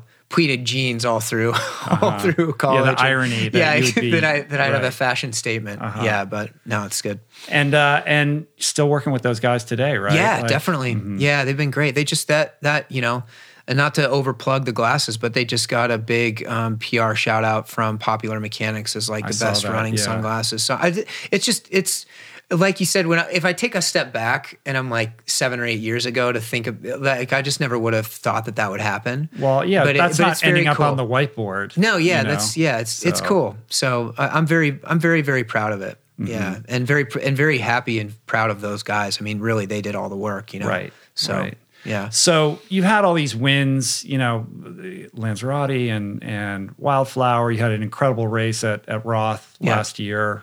You were third. Yeah, think, third. there. Yeah. You ran like a two forty four or some crazy Yeah, marathon. thanks. Like Yeah. that's like insanely Yeah. fast. Thank you. Um, and you know, I look at your race results and I follow you on Strava and like I see these run workouts that you do, and I just I can't even fathom being able to run that fast. Right. It's like so amazing. Um, and yet, in the context of triathlon, it's like it's all about Kona, right? Yeah, Everything's about totally. Kona. Yeah. If you're not winning Kona, no one knows who you are. You know, are you relevant or whatever? And I think it's, you know, it, I, I'm interested in your perspective on how all that works. It kind of goes back to what we were saying before. Yeah. Like, there's this very, very like thin top tier, you know, level of people who are winning Kona, and then there's like, and then there's like just below that, there's guys like you Yeah. who are just incredible at what they do. And yet, because it's all about Kona, there's this sense of like um, being an also ran or something like that. Yeah, it is. It's a really hard. I didn't realize. I didn't understand the uh, kind of Kona centric mindset of triathlon when I got into it. Because I, to be, I'm one of those rare guys that got into racing professional triathlon who had, didn't know shit about triathlon until I was 30. You know, I didn't. It was just, just wasn't on the radar for me athletically, and so um, I didn't know about the history of Kona. I didn't know about the history of Ironman or anything like that. And um, when I went to Kona the first year to spectate, I was like, "Wow, this is really this is a pretty big deal." And then, really, when you start to learn about it through the professional side of the sport and understanding where all the bonuses are for sponsorships and all the incentives are, are they're all built around a Kona centric model. Like that's where you can get paid. Um, everything else is kind of like you said, like an also ran kind of lead up to Kona. All, most of the sponsors want you to be in Kona. Um, and to break even on Kona as an athlete, you have to get top 10. I mean, no doubt. Even even the way that they have it right now, seventh, eighth, ninth, you're probably pretty close. I, I can't remember exactly what the prize money is, but it's in the low thousands of dollars, and it's so expensive to get over there. And you know, ju- just on the trip itself, Crazy. much less the whole year, right? Going into mm-hmm. it, and then so so then you know, and you're not getting bonuses for top ten at Kona. You're getting bonuses for top three to five tops, And right? the opportunity cost of Yeah. not racing elsewhere because all your eggs are in that basket. So it's it's really hard. So I mean, so for better and for worse, as a business guy, in the first two or three years of my career, I was like, man, unless I think I can win Kona, which to be honest, right off the bat, I'm like, I can't win Kona. That's you know, it exposes all my weaknesses mm-hmm. as an athlete. The heat, the the swim, the swim is a bigger deal. It's it's a grouped up bike ride. There's there's not as much chance for me to make up time. So I I can't win Kona unless I think I can win Kona. I better not make Kona the focus of my career because it's going to be. I'm not going to. First of all, I won't be happy, and second of all, I'm not going to make any money doing that. Like you can't. You put all your eggs in that basket. It's not going to pay out, and so for you know, for better and for worse, I steered away from that for a long time until about I even wrote one of my most popular articles was I'm not an Iron Man and that's Right, okay. I remember that. right? Yeah, yeah. Yeah. And um and that really resonated with people having to apologize yeah, for it. exactly. right? That really resonated with people. And then, and ultimately, the reason I wanted to do Kona was not because of the financial implications of it or anything like that. It was just, it was really just like, I just felt like if I hadn't go, if I had gone through eight to ten years of being a professional triathlete and I hadn't done Kona, I would have regretted it. You know, even though I knew it wasn't going to be a great race for me. and um, but I and but I could still try to do the best I could there, and that was what I tried to do. Um, but but yeah, but I, it was always really important for me to make my career about other challenges, um, both externally and internally. Mm-hmm. You know, to um, to feel more fulfilled and more, I guess, more more balanced, and just pursuing things that I was that I was interested in. Right. Yeah.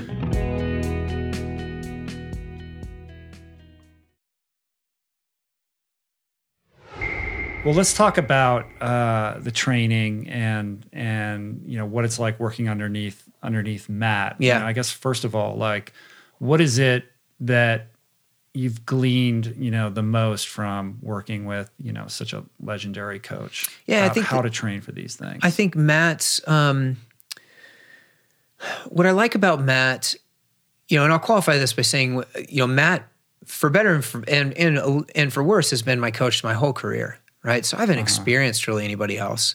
But I think the thing that I clicked with with Matt was that he even when I started triathlon, I had picky bars as a business. I was already like less of a focused full gas professional triathlete. I still had this other thing and mm-hmm. I was mm-hmm. married. So he knew right away I wasn't going to be training 30 to 40 hours a week living the Rocky monk yeah. style.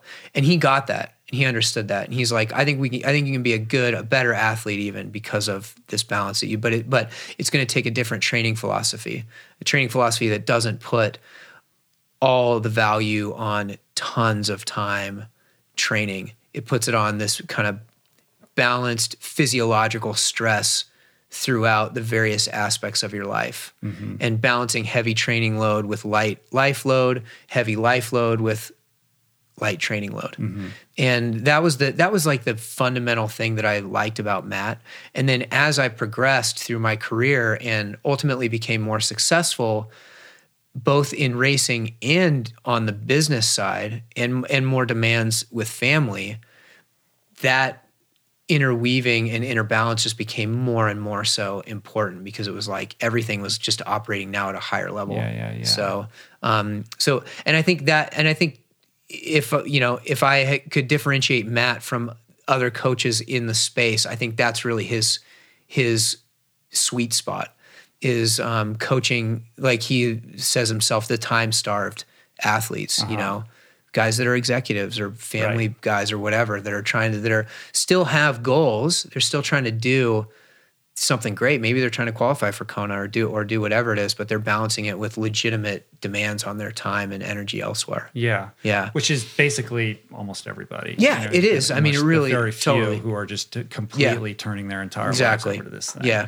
So, so a training block for you. I mean, what would that typically look like in terms of the balance between, you know, the kind of uh, zone two aerobic work versus you know intensity tempo type training like what is that that combination generally um it is uh let's see i'll tell you what it's like it's really go by feel and uh particularly the last like three to four years and the or I guess athletes hate that. I know. They want you to, I know. They, want to know like this is exactly what you do. 60% zone two. you're going to use these devices. And they're going to zone three.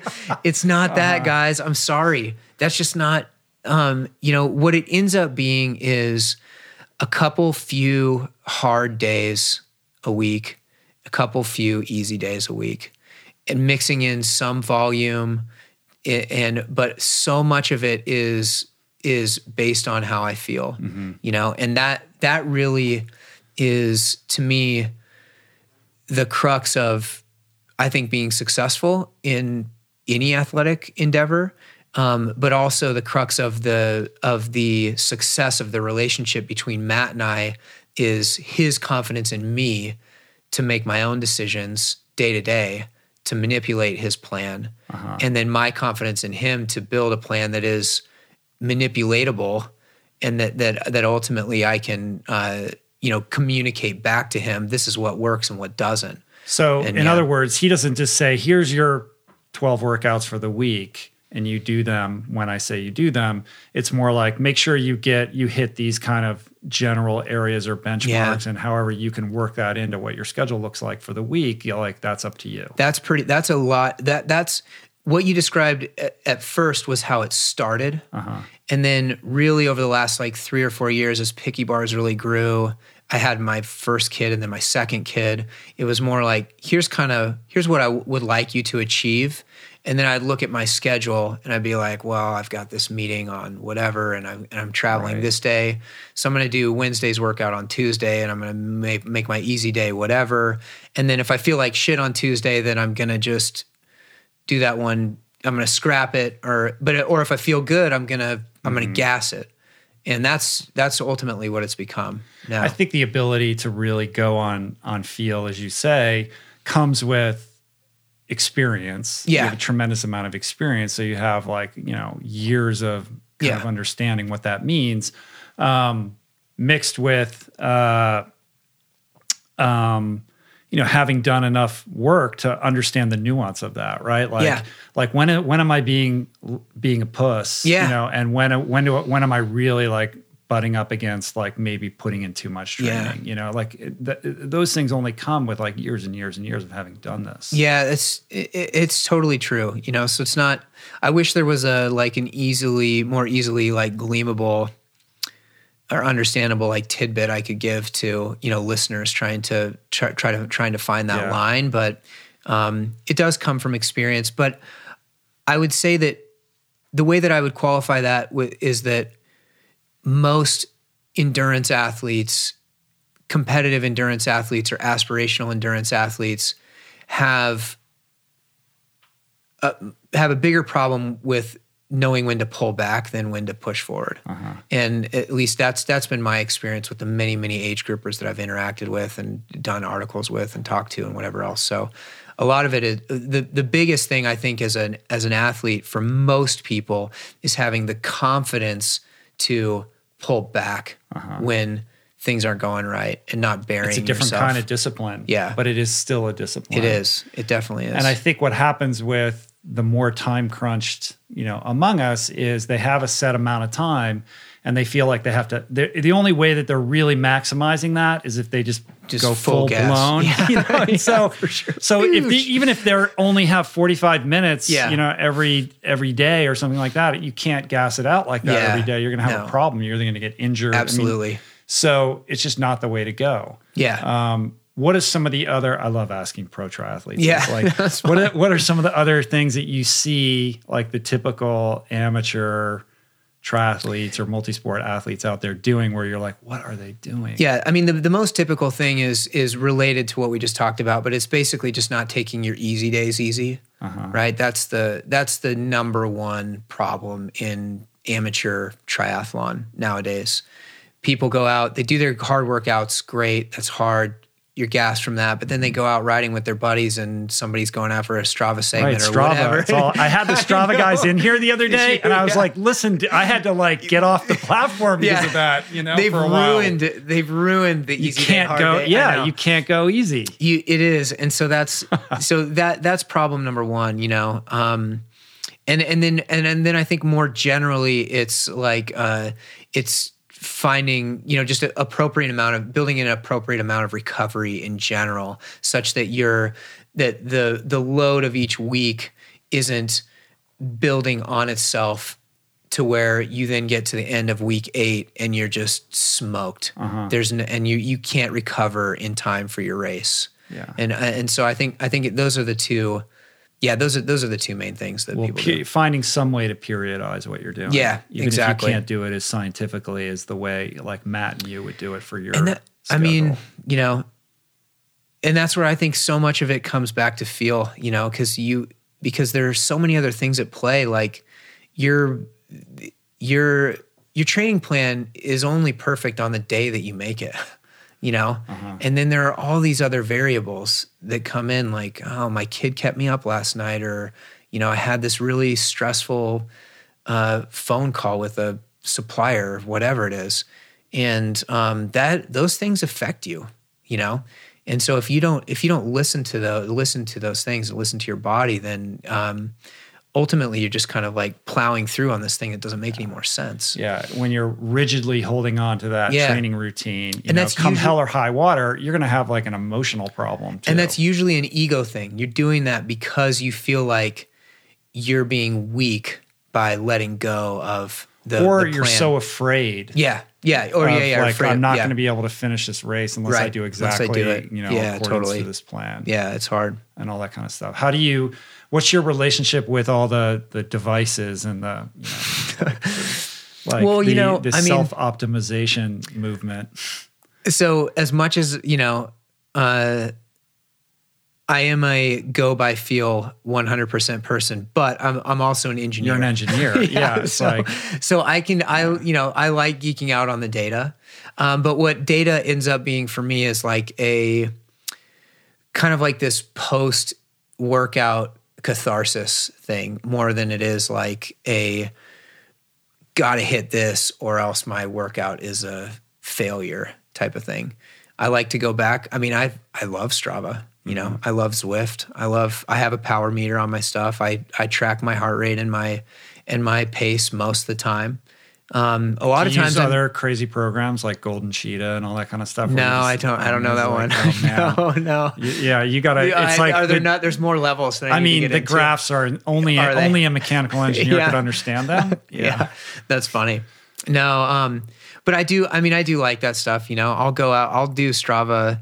You know, I'll, I, what I'll do now. I mean, I'll integrate Strava into my workout. If I have some, you know, thing where I'm doing three times 12 minutes, man, I'll go find a 12 minute segment and try to get the get my fastest time or get a KOM up that thing. Because what better motivation on your 12 minute segment than having something like that? You know, so um, so yeah, usually try to use that stuff. You know, try not to be pay too much attention to it, but but definitely using it. I would suspect though that somebody with your engineering background and somebody who's so connected to your own you know physical body and the experience that you've had that you can be wearing you could have the power meter and the heart rate mon- all that kind of stuff.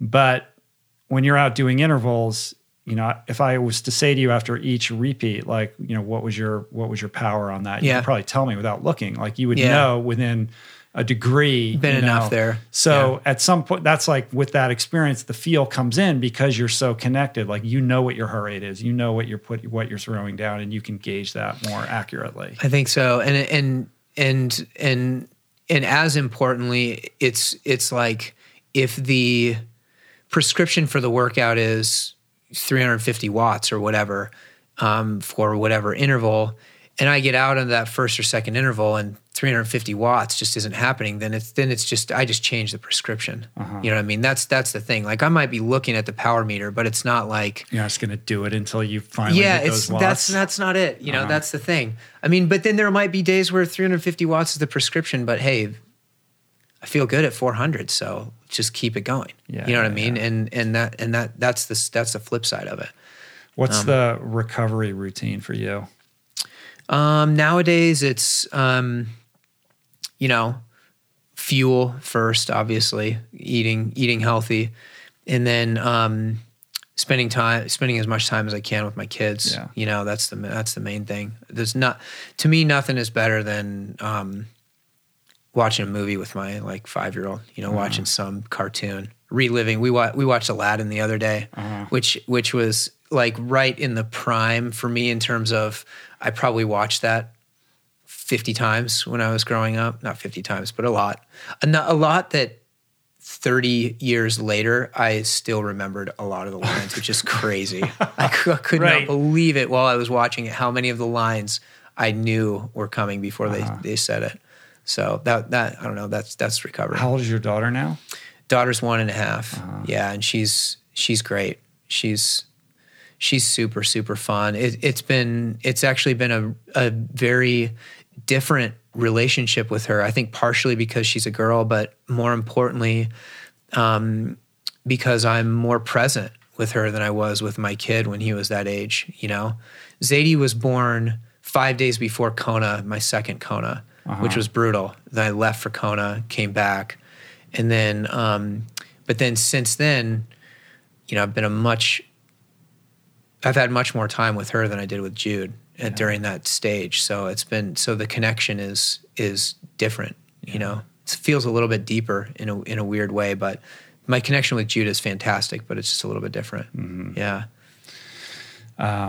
But there's some there's something special about girl dads and girls. I think there there must be, right? Yeah, I mean, yeah. you know. Yeah. Yeah. there must be like um yeah, it's a little bit different. Mm-hmm. There is like a more naturally you know, protective and supportive Right. vibe there that, as opposed to kind of you know, getting the the little guy to like cut his, you know, cut his cut his chops or whatever and Yeah, I you mean, know, there's like a there's a, there's a sweetness and I don't yeah, know, there is. You know? Mm-hmm. Yeah, there really is. It's yeah, yeah. She she lights me up. She's she's amazing.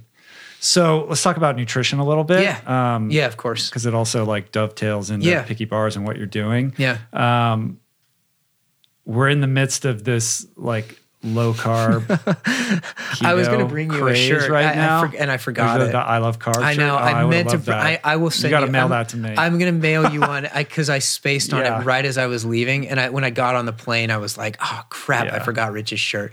so, so, talk yeah. me through like your perspective on all of this. Well, I mean, I, you know, so my wife Lauren is the she's really the the nutritional foundation of our company. She comes from a human biology background, Stanford educated, longtime pro athlete, right? And I'm more of like the business, you know, business marketing guy. Um, but um, but so but our our general philosophy as as a family is just healthy sustainable balance you know and and to and to us and and that's our that's our philosophy in life right? I mean all this stuff that we've been talking about like going 100 hours a week doing this or 40 hours a week training and um, ultimately not feeling like you're the best version of yourself in either of those things i ultimately think that you know the dieting industry is exactly that. It's it's prescribing to the diet of the month whatever that's some extreme thing that's and because it's extreme it's easy to grasp. And that's what's nice about it. Right. it's easy it's easy to grasp for it's easier to it's easier to live in that space for a short amount of time than it is to be sustainably healthy for a long time right because that's vague and Yeah, because can't that- be marketed in a way where anyone can specifically profit off it's of it. like going off a feel, you know? Like people want to hear, well, I need to have 60% of doing this, 30% of doing this and whatever, you know? I need to have this many carbs, this this, you know, or no carbs. I need to And eat it- zero yeah, carbs. and like I'm going to power my my multi-sport career just- without the one thing my cells actually need to generate energy. I've got this idea. I'm gonna, um, and it's so dumb. I feel dumb even mentioning it because it's just a, it's just a, fun, a dumb, funny idea. But I want to make the picky diet for picky bars. You know, just a funny like campaign that's basically like, you know, everything's on the picky diet. Just don't be an asshole. that's the that's the crux of the whole thing. Well, is, is ice cream on the picky diet? Yeah, just just don't be an asshole. Right. You know, and so, um, but I mean that's so that's our general nutritional philosophy is like, um, you know, we avoid extremes. We try to eat generally very sustainably healthy.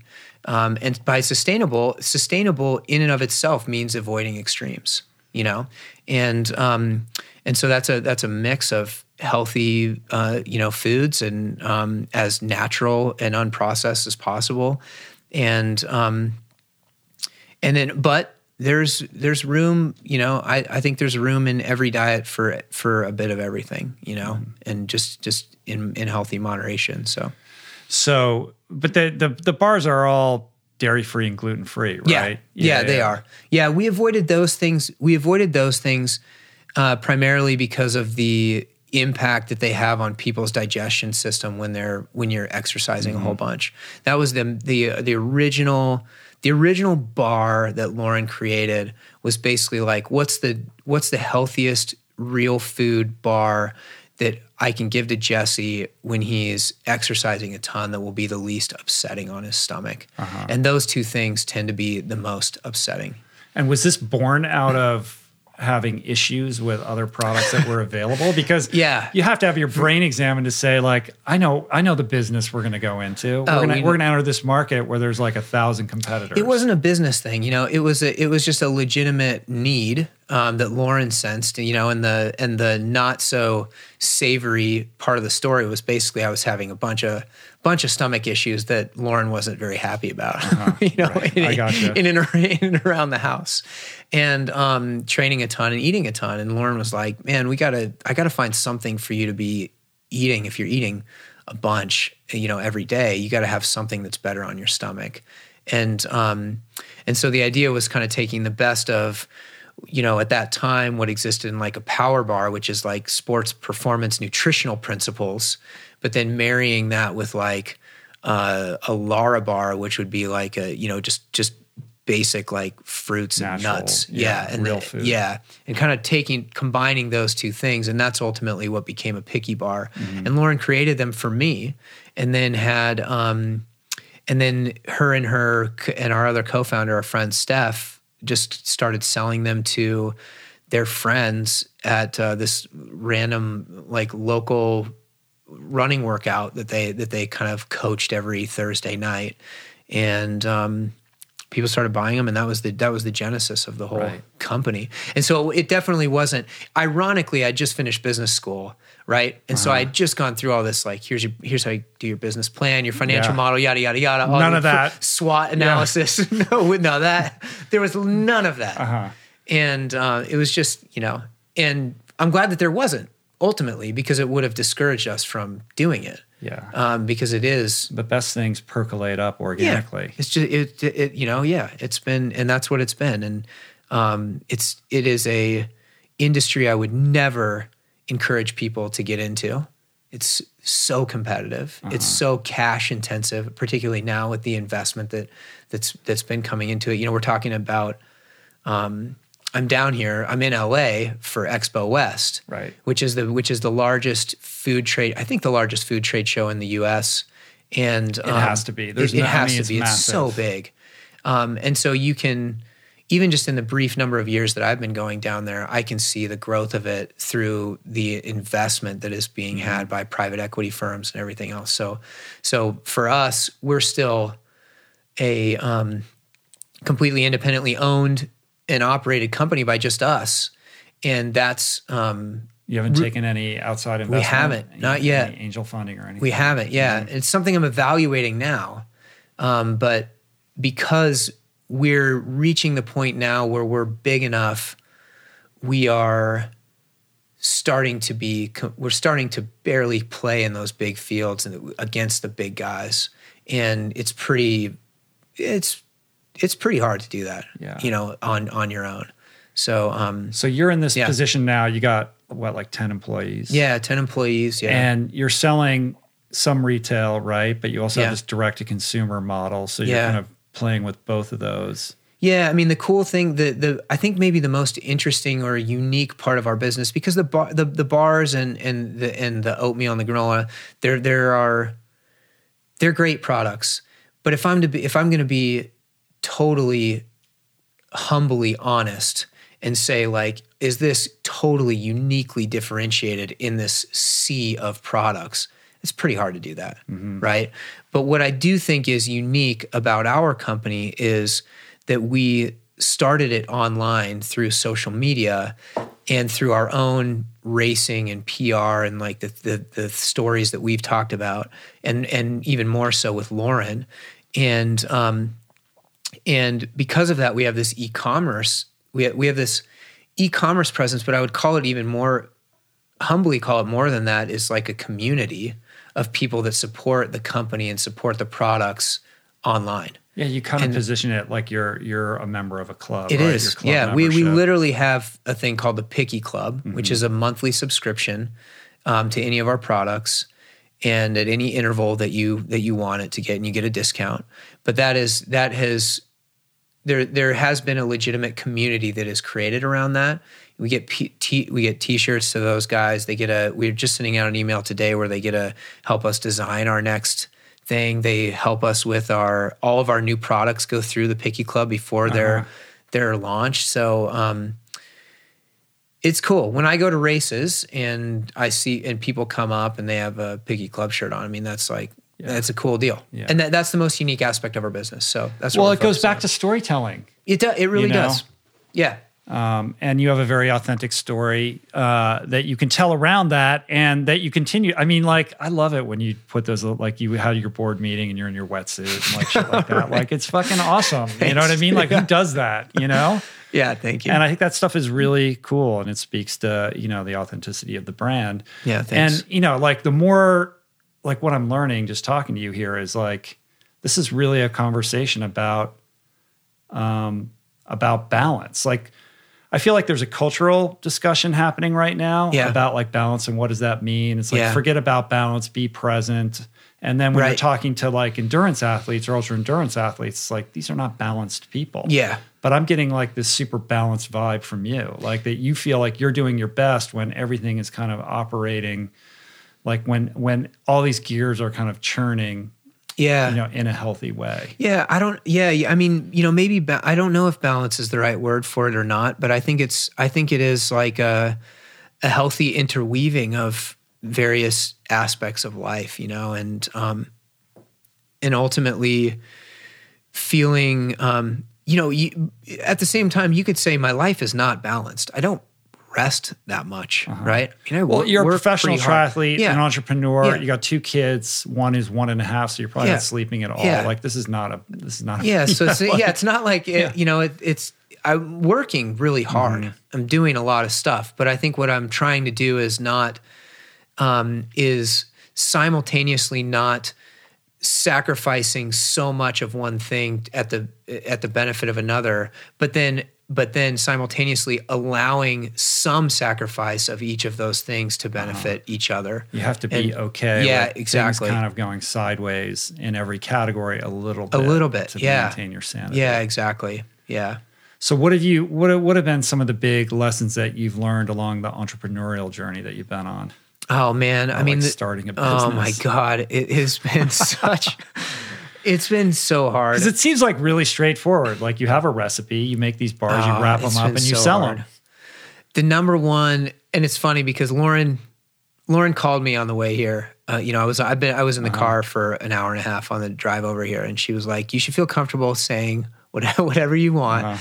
And um, the the number one the number one thing the number one lesson I've learned is. Uh, if possible, don't start a company with your wife. Uh-huh. You know, in all fairness, Uh-huh. you know, and I and Lauren is amazing, and she knows that I that I believe that, and incredibly talented, and she brings so much to me personally and to Picky Bars and everything else. But man, that is there are a lot of hats to wear Uh-huh. when you're trying to balance that in a business. And as this business has become more than just us, like you said, now 10 employees, uh, you know, thousands and thousands of customers, it's um, there are stresses that go along with that that are almost impossible to completely separate from the house. Yeah. You know, and that that You has can't come home and turn it off and it's so hard yeah and so that's been that's been really tough that's been the hardest the, the biggest downside of it for sure as the toll it's taken on lauren and i's relationship and then to a certain extent i'm super proud of how we've to be perfectly honest how we're still together and how we've navigated that and and still strong and healthy a- as a result of that but it has not been easy um, so that that's that's been Yeah. one of the biggest things I mean, as somebody who you know works, uh, I work with my wife Yeah. as well. Not on Yeah. everything, but on some things. Yeah, And totally. yeah, it's it's super challenging and hard. We're very different people, and then when we're home, it's like it's very difficult to talk about anything else, and you have to make a really conscious effort to create boundaries around that kind of stuff. Because if you don't make cultivating your relationship the first priority, then it's all house of cards. it's all and going a down. Ticking time bomb. And it's even worse, as you know, when you have kids too, because that amount of time that you get together is compressed even more. You know, like Uh-huh. and then there's all this pressure that Yeah. it has to be meaningful. yeah, that's know- true. you know what I yeah, mean? totally. We, we Lauren and I are doing our date nights. You know, um, we do a date night every week, and at first it was kind of. It felt a little bit pressureful, you know, like, oh, this is our one chance. We've got Yeah. three hours here, you know, and now we've now we've we've luckily settled into a groove where it's like, okay, let's just do what we want. It's no big Uh-huh. deal. it- but I can't remember what it was her or you shared like you went and saw the Sundance shorts for one Oh, of those date saw- nights, and then they're all like about you know horrific. Oh, you the know, Oscar human shorts. rights. Yeah, nothing against the people that created those films, you know, because I can, you know, you can say they're great from a filmmaking standpoint. They're great films. The um, but the Oscar, the live action Oscar shorts. I mean, four of the five movies were about like violence to young to like kids, Uh-huh. basically, in some way, shape, or form happening. And it was just like, as a parent, that's just like that's like the last thing you want to see. You know, you know it exists, but you don't want to be sitting through the theater like watching that. And that's part date of what night. makes maybe it's part of what makes the movie so powerful. But at the same time, we're like, man, we're on a date night. This is Mm-hmm. so we don't want to be doing this. So what have you had to rely on to get through, you know, those tricky moments of, you know, trying to find some equanimity in your marriage? we um you know friends and family but also professional advice i mean we've been we've been to counseling together for it you know for sure um and just a lot of communication. And luckily like ultimately this kind of foundation this like rock solid you know foundation to our relationship that it's like oh man even if we're even if we're deep into you know screaming or whatever about something it's still there you know? And um and you just do your best not to you know to navigate it as positively as you can. And and I th- I think hopefully luckily we're we're through the worst of it you know? As the business grows it gets it it does get harder and harder but um, you know, Lauren has done a has we've been really conscientious of. I mentioned to you before we started of removing her from the kind of the daily um, operations, so the business can be at least on a day to day level mine, and she doesn't really need to think about it, and I don't really need to interact with her on a day to day basis on it. Um, so that's been very conscientious, and hopefully, even as we you know continue to grow a whole bunch, will be that will set us up for you know success. Yeah. Well, Lauren first came on my radar probably around the same time that you did, and Right. it was by way of her incredible blog. Like she's Ah, an she's amazing writer. writer, yeah. you know, it's like her facility with words and her ability to kind of like relate these concepts around female empowerment and Yeah. sport um, are amazing. And it's like Yeah. I'm just waiting for her to write a book. Yeah, I'm glad that I got on your show first because then I don't have to Uh-huh. follow Lauren. so, but she, uh, I would have had you guys both I on too at the same time because I think it'd be interesting for It you guys be to be together to talk yeah, about we, how you and we've balance never, all these things. yeah, and we've never done that. Um, Well, you that have your own podcast now where well, you yeah, yeah, that's true. stuff. Yeah, that's true. Yeah, we do. We have a podcast now. Um, yeah, Work Play Love podcast, Mm-hmm. which has been really fun. It's actually going back to the date night thing. The um, part of the reason we started that was just to set aside an hour every Right. week where we just talk to each other. My wife and, And- I have that same joke. It's like in order for us to actually have a real conversation, we have to create this, Yeah, sit down and do this. like let's You know? answer some people's questions because then we will talk to each other and and and honestly ideally and for for our own benefit talk to each other about not our problems Uh-huh. about other people's problems and then what do we learn through through that and so that's been really Well, good now I'm going to write in a question for your podcast. You should. have all about like your guys' problems together. and force you to there you confront that. Yeah. no, it's good. It's good. Um, but no, yeah. I mean, back to your. That Lauren's a great writer. She's she's working on some stuff right now, um, and uh, you know she is. She, you know she's very very busy. She's coaching and she's Uh-huh. a mom and. Um, she's still working with her company Oiselle up there in Seattle, and um, Is she one of the doing a great job. founders of that company? She's not I mean, a I know she founder, was but- there from the very beginning, but she's not a founder, but she was their first kind of pro Uh-huh. athlete. So she's a partner there. So she's it's it's very much a, a piece of of what she's doing now. right. It's a really cool company. So it's it's all around you know female empowerment and Yeah, um, celebrating female athletes. yeah. It's it's women. Yeah, that that's exactly it. It's it's the the products are women's. Uh, running apparel specifically Mm-hmm. uh, running and athletic apparel but the soul of the company is exactly what you just described. Right. You know, and started by a female, Sally f- yeah, Bergeron, Berger, Bergesen. Bergesen. Yeah. female founder, um, super staunch, you know, supporter of you know women's rights, women's uh, empowerment, feminism, and Lauren very much so uh, as Yeah. well. The, and the, the whole ethos of the company Right. now is around that, and and it's a it's a great company. They they they make great products, but what they stand for and you know what they message, the importance of what they message to women and to to girls and uh, everything else is great. You know, yeah, it's really cool.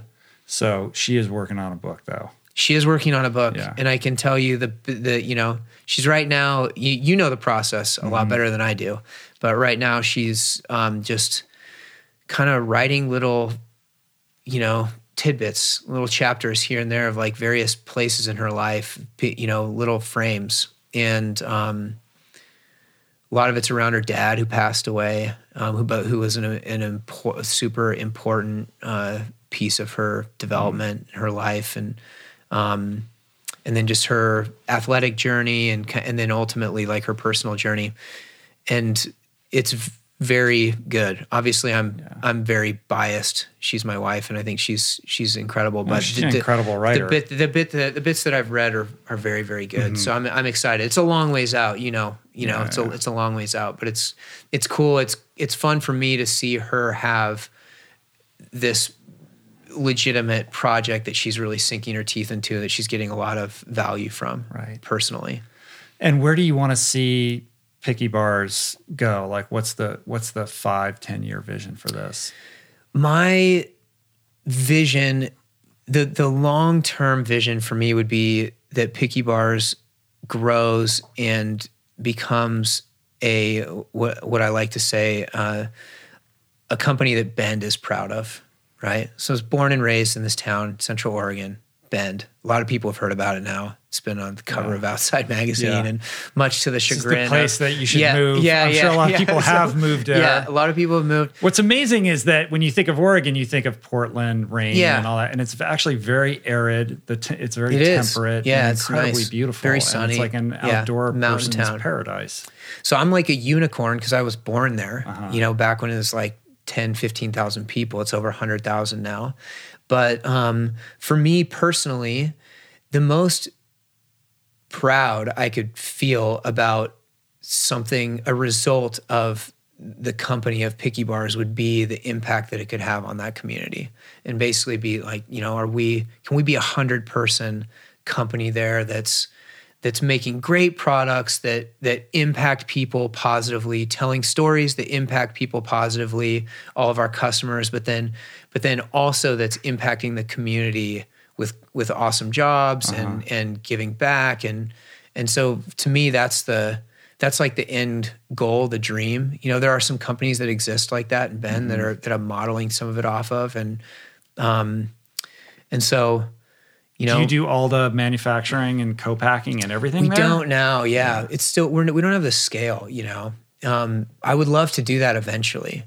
Uh, and that would bring a whole bunch more jobs into into Central Oregon, which would be awesome.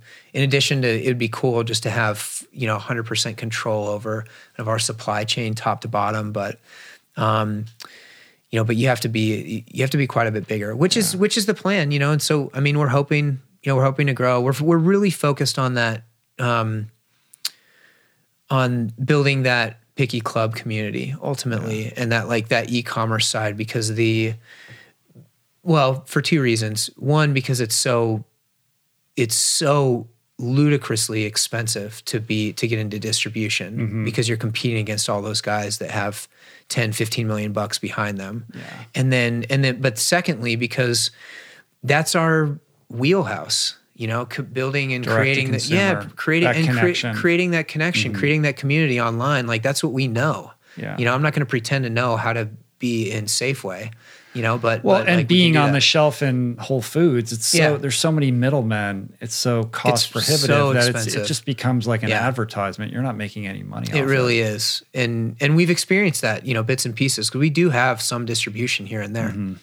But so I'm really focused on that e-commerce side, that picky club specifically, that that uh, the kind of the the content and the community curation that goes into making that right now it's a very valuable and I think cool and unique subscription service that does have some value outside of this subscription to the products itself. But I, I really want to build that into like something that's that's much much more than Yeah, just the yeah. just the delivery that you get. You know. What are some things that you've learned from your experience being a professional athlete that have benefited you as an as an entrepreneur, as a business owner?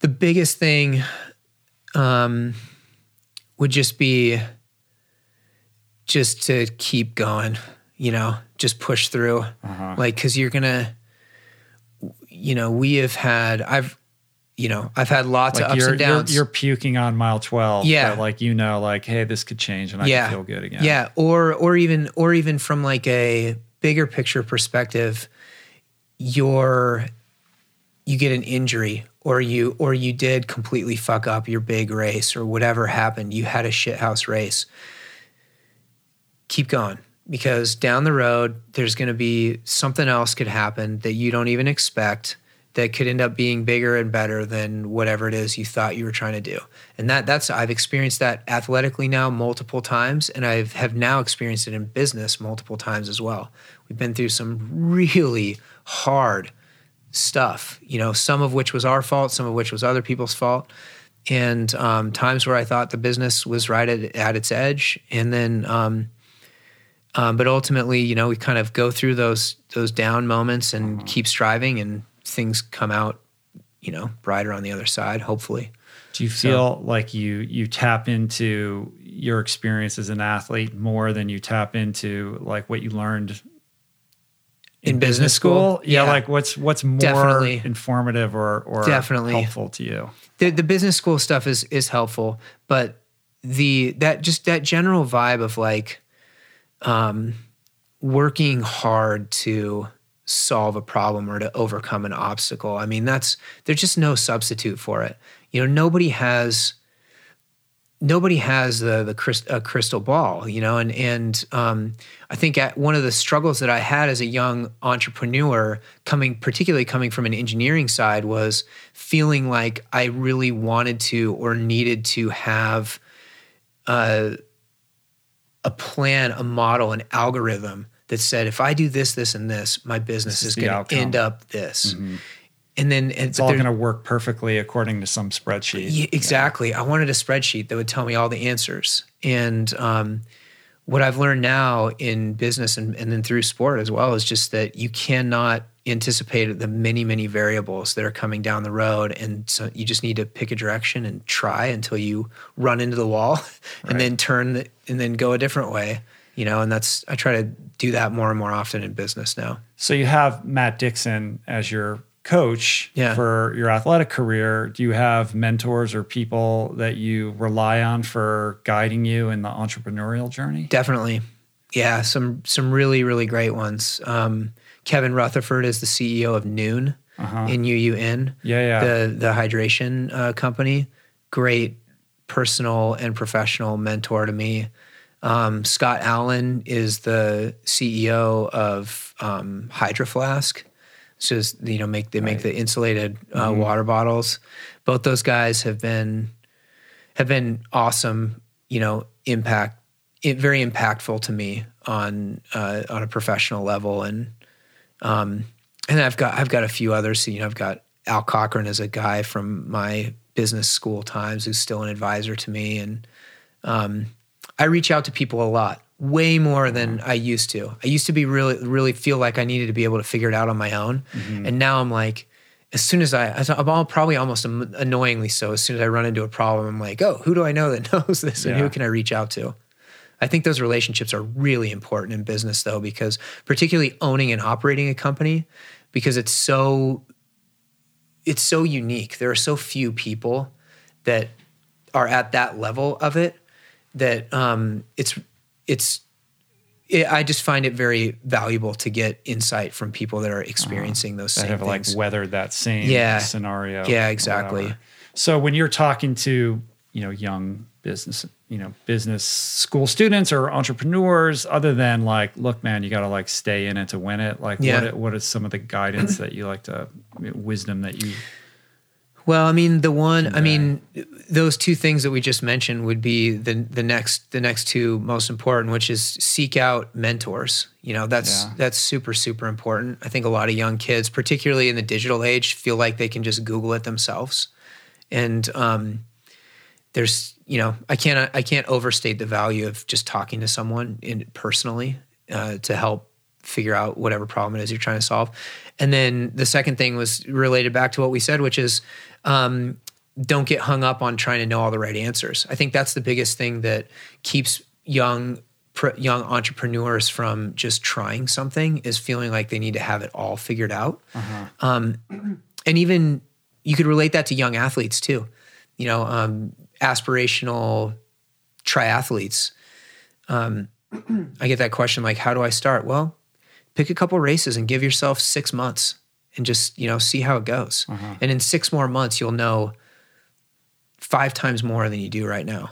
And in business, I think it's the same thing. It's just like pick a direction, validate as quick as you can, and move on to the next decision with the new information that you have based on on that validation. yeah My mom had this, and I'm sure it's it's probably a famous quote from somebody that I should know, but it's it's a it, it is forever emblazoned on a cartoon um, uh, magnet that goes on my mom's refrigerator that says um, sometimes you just have to jump and build your wings on the way down, Uh-huh. right? And that's Yeah. the way that's the way that I feel about business. Sometimes it's like, well, you you know you got to go down.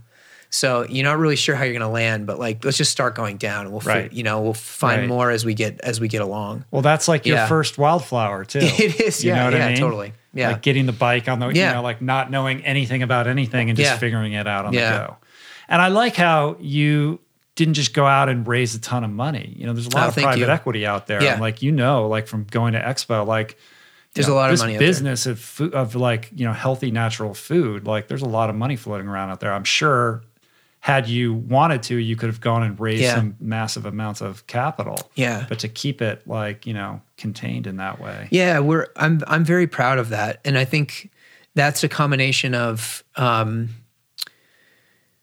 you know direction and then also limited time. Where I'm just like I'm not going to get somebody behind this thing while I'm doing it 20 hours a week while I'm racing, you know, tr- and training 20 to 30 hours a week.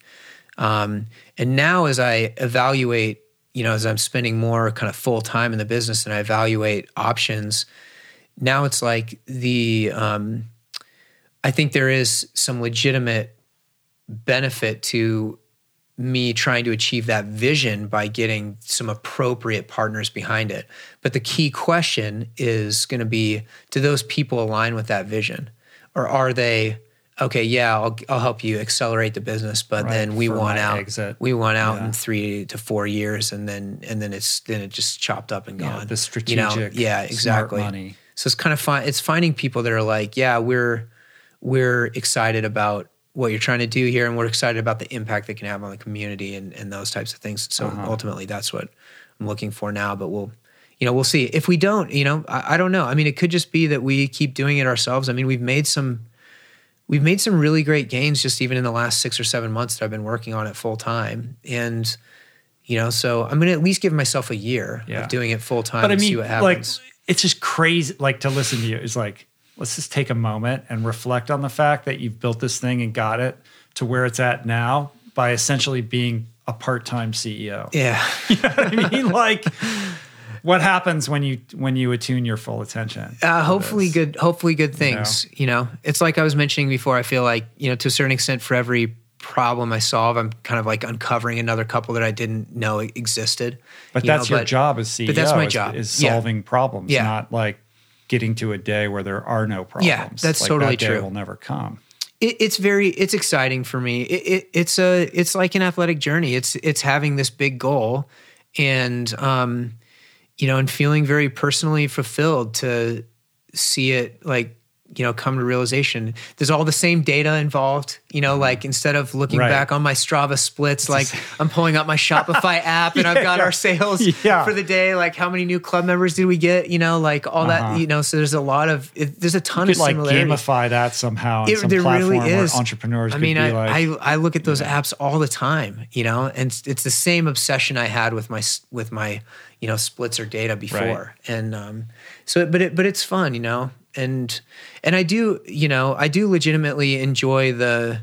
Um, the, the the legitimate positive feedback we get back from people, you know, like when we when we launched that uh, that I love carbs campaign, you know, with the t-shirts, uh, people really, they really, that really galvanized some people. That made them feel good. You know, they're like kind of felt like they were losing their voice in the in some of the, you know, craziness of some of the diet trends that, Right. that go on, and um, and so it's it's cool to you know I guess like simultaneously just just mean something to people as well. You know, and and that that's yeah, that's been really and fun do it in a fun way. and do it in a fun You way. Yeah, totally. We're never taking ourselves Yeah. too seriously. So yeah, yeah, yeah. How has other than like bonding you with your wife, like how has this podcast journey been for you?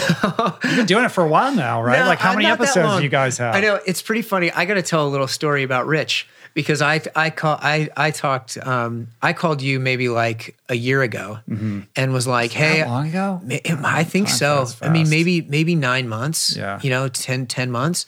Um, but I was like, hey, I think you know, I'm thinking about doing something, creating some type of content thing, and you know, maybe writing, maybe doing whatever. And I kind of, I feel like I remember you saying something like, "Well, I definitely wouldn't start a podcast." no, I don't think I said that. there, maybe, maybe you I, did. I probably said something like, like it's getting crowded, It's- and if yeah. you're going to do it, you should have like an interesting, unique Okay. angle in that's a little bit different from I'm going to sit down and interview people. Yeah, totally. Yeah. And and I guess like and so I'll qualify that with saying in no way, shape, or form were you at all being like like at all pushing back on anything that I was trying to Uh-huh. do. You you were I should actually say we're also thank you very much for the incredible support that you have given Lauren and I with your expertise for I mean- book book writing and, and everything else. So so we but but yeah, we did ultimately we did end up doing a podcast and um and it has been it has been really fun you know like it's it's small you know it's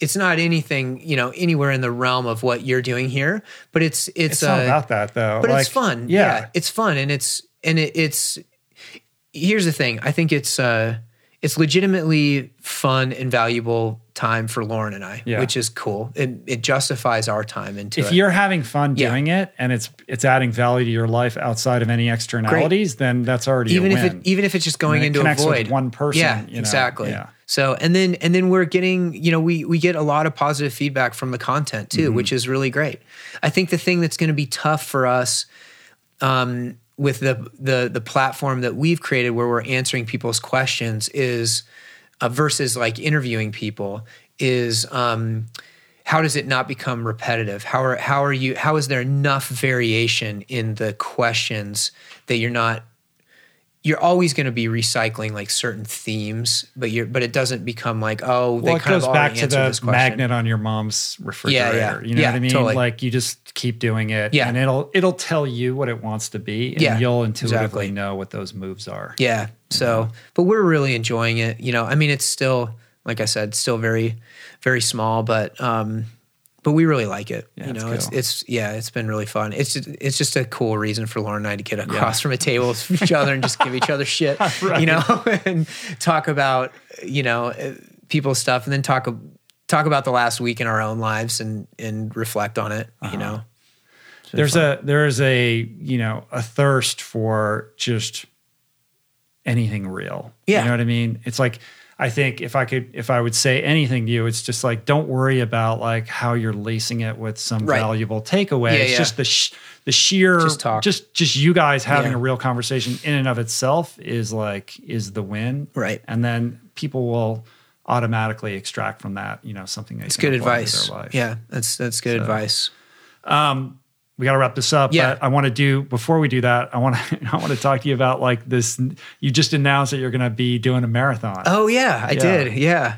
so um, this is new. Yeah. This Have you ever new. run like a formal? No, Just, marathon No, without. I've run a 244 after a swim and a bike, which is just insane. like you said. I can't imagine that, but like, um, No, yeah. So this mm. was a. Um, I was actually really nervous about making that public, and that just happened a couple few days ago on on Instagram. Um, you know, just because you know I, I've even though I've built my, myself up as a, as a as a as an athlete in the space that is pursuing all different kinds of challenges, like this was a big de- a big departure for me to for me to actively say, hey, and and what I actively said was, hey, I I need to spend more time in my business and more time on my family. Therefore, I just don't feel like I can train adequately for even a half Ironman, certainly not an Ironman and I kind of have given myself a training budget of about 10 hours a week. It's about as, as that's as much time as I feel comfortable allocating to training. And because of that, how do I want to pivot my goals? Is there still some cool athletic goal that I could try to go accomplish that would still be the best I've personally ever done? Um, that fits within that time constraint and that was a marathon to me. That was like i started running a little bit more. I was like man i you know i, only ran 30 miles a week as a triathlete my entire career anyway. Right. and so can i take some of these things that i've learned some of this extra aerobic capacity but then also some of these things that, that I've, i'm so much better at now than i was i'm clearly not the same runner i was when i was 23 mm-hmm. right? I'm 39 but I've learned so much more. Can I apply that? Being able to go off a feel better, having much better nutrition, like nutritional habits, and can I see what I can get out of myself? And and I am supremely lucky in that I have sponsors like we the guys we talked about, ROKA, my own company, uh, Descent, uh, Diamond, and and and Red Bull, who said, "Yeah, we're cool with you doing that. If you mm-hmm. go tell a story, like that's super unique. When you come from from an industry that's like, we mm-hmm. want you to do Kona or nothing, right. a guy comes in and is like, I want to go run a marginally fast marathon that's not going to be competitive on like a national level at all, but is just going to be like, hey, what can I do? Right. And maybe people But I'm not gonna win because I'm gonna busy with my other Yeah. job. I'm going to train 10 hours a week, but I'm going to tell a story about it. And I think people will be interested in it. And they were supportive, which is really cool. I think so- what you're going to find is is first of all, it's very smart uh, and forward thinking of these sponsors to get on board with that because what you're going to find is by telling that story in real time as you progress towards it, it is so much more accessible to the average Right. person than like, hey, I'm going to go to Roth and try to win. Yeah, yeah, it's it totally is. People can't. They're like, well, that's inspirational, Yeah. but I can't really connect with that. Yeah. But hey, 10 hours a week because he's got kids and he's got a business. Yeah. Like I relate to that. Yeah. Like, you know, mu- the most I have is 10 hours a week. Maybe I have six hours a week. So Yeah. I can get on board with this. And you're going to go and you're going to kick ass and you're going to have this amazing result. You're not going to win, but you're going to, you're going to run a fast time. And I think that's going to be a source of a tremendous amount of inspiration and um, an emotional connection with the people that are following you, which uh, ultimately is much more valuable than Definitely. some triathlete you've never heard of at an ITU race that is on a podium Getting who's getting sponsored Yeah. by whoever. I hope so. And I Yeah. think that that bodes well for the future of what these corporate sponsor relationships look like for athletes because it, it goes back to how we started this conversation. It's about storytelling. Storytelling, and if totally. you can t- tell a story well and and and have it create value for that brand that's taking a shot on you, then that's really, you know, that's really how you can deliver the most value to those people Yeah. that have been with you and have believed in you Absolutely. for a long time. Yeah. And it's, and it's, it's infinitely more fun for me. Yeah. You know, is the other part of it And there's not that much pressure. No, that's you. the thing. I mean, I want to do well because I'm, Uh-huh. you know, because I'm competitive and I want to get the most out of myself. But it's not, you know, it's not the same as what I was doing before. And, but it's also like, you know, it's it's just like I said, it's it's a lot more fun. You know, I mean the the triathlon, you know, that's hard too. I mean, it's a grind. My body Mm-hmm. is, you know, wearing down, and um, and so this just allows me to spend more time with my family and do all those things I talked about while also doing something that's unique. And and then eventually after I do the the the marathon, maybe there will be some other cool challenge Right. down the road that fits within those realms too. And You know, You we'll do see. the swim run. Oh man, that's what everybody says. Somebody told me I should try, to do that with you. Yeah, somebody was uh, like, "You should, get, you, no, you should get Rich be- Roll and go do a swim run." So somebody Dude, said that because I, I honestly was like looking at races or something, and somebody Uh-huh. suggested that. I can't remember that, but That would be way too much of a mismatch because, like, I can't. There's no way I could keep up with you. you and know, then there's no way I'd keep up with you on the swim either. That the thing with the swim run for me is that you have to swim, which is kind of a bummer. yeah, you do have to swim, but you actually don't get to run that much. Is that it's more right? like Yeah. climbing over rocks and Oh, stuff right, like that. I mean, it's obviously completely course dependent. I mean, it looks cool. I mean, it, It was fun. It, It was- yeah, it it, looks fun. like an awesome experience. I mean, and that's ultimately like I just what, like what you're that looking for. now there's this whole thing and there's all these races popping up. Yeah, you know, mostly in Europe. I mean, Yeah. starting here a little bit. There's Yeah. like this guy Lars Finanger is you know created Yeah, I a know little Lars. series. Yeah. um, and I think that's exciting and fun to just see the evolution of multisport into Yeah. new and different stuff. Yeah, I think so too. So- I think is I think you know going back to a little bit what we talked about with WTC and Ironman and kind of the monopolization around that. I think that there's going to be more and more appetite for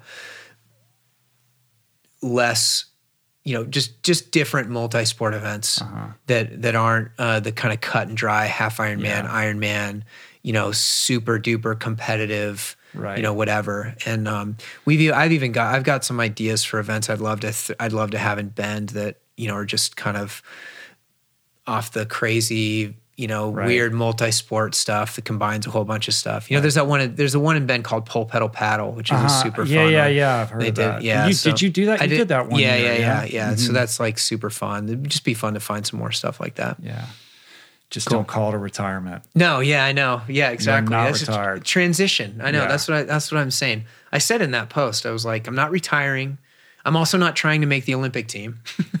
Right. You know, it's just I'm just gonna go run a marathon as a dude that's running a marathon. See how it goes. Cool. So yeah. But you haven't announced which one yet. You no, said it's I think in Eugene. I think it's going to be Eugene. Uh-huh. Yeah, I looked at Boston, which is a couple weeks before, um, and I actually reached out to them, and then I didn't hear back um, right away.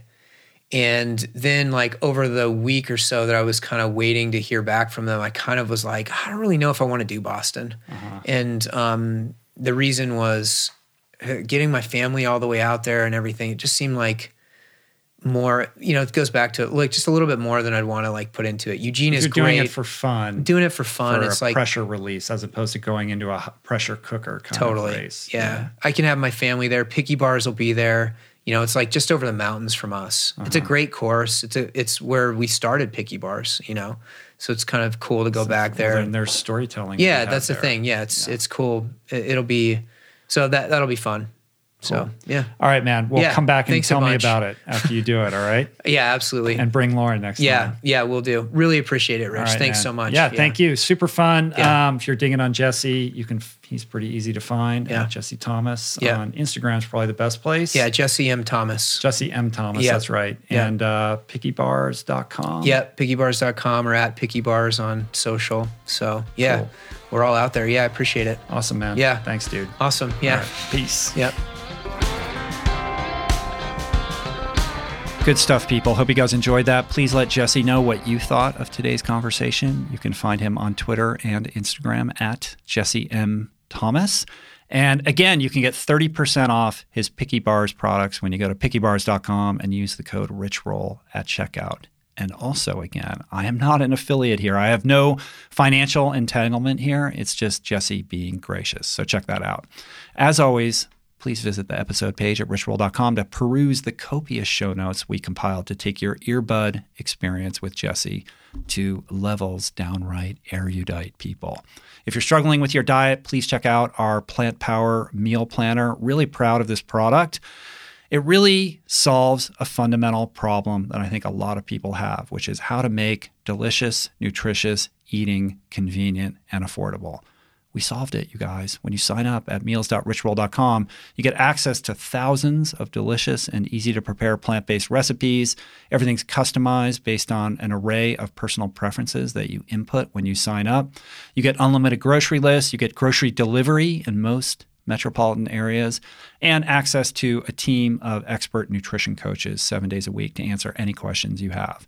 And you get it all for just $1.90 a week, which is an amazing price considering what we're offering and delivering. It's literally the price of a cup of coffee. So to learn more and to sign up, go to meals.richroll.com or click on Meal Planner on the top menu on my website. If you would like to support our work here on the show, and I hope you do, there's a couple simple ways to do just that. Just tell your friends about the show or your favorite episode. Take a screen grab, share it on social media, subscribe. Perhaps the most important thing subscribe to the show on Apple Podcasts, on YouTube, on Spotify, on Google Podcasts, wherever you listen or watch this. Uh, leave a review on Apple Podcasts or leave a comment on YouTube. And you can support the show on Patreon at richroll.com forward slash donate. As always, I want to thank everybody who helped put on the show today because I do not do this alone. Jason Camiolo for audio engineering, production, show notes, interstitial music. Blake Curtis and Margot Lubin for videoing and editing the podcast and all the short clips that you see on social media. Also, Blake, thank you. Today, he's managing some audio work for us. Uh, Jessica Miranda for graphics, DK for advertiser relationships, Ali Rogers for portraits, and theme music, as always, by Anna Lemma. Appreciate you all for listening. I don't take your attention for granted. It means so much to me. And I will see you back here in a few days with another great episode with Doug Bopst, who is a former felon turned fitness trainer. Interesting. Until then, peace. Plants. Namaste.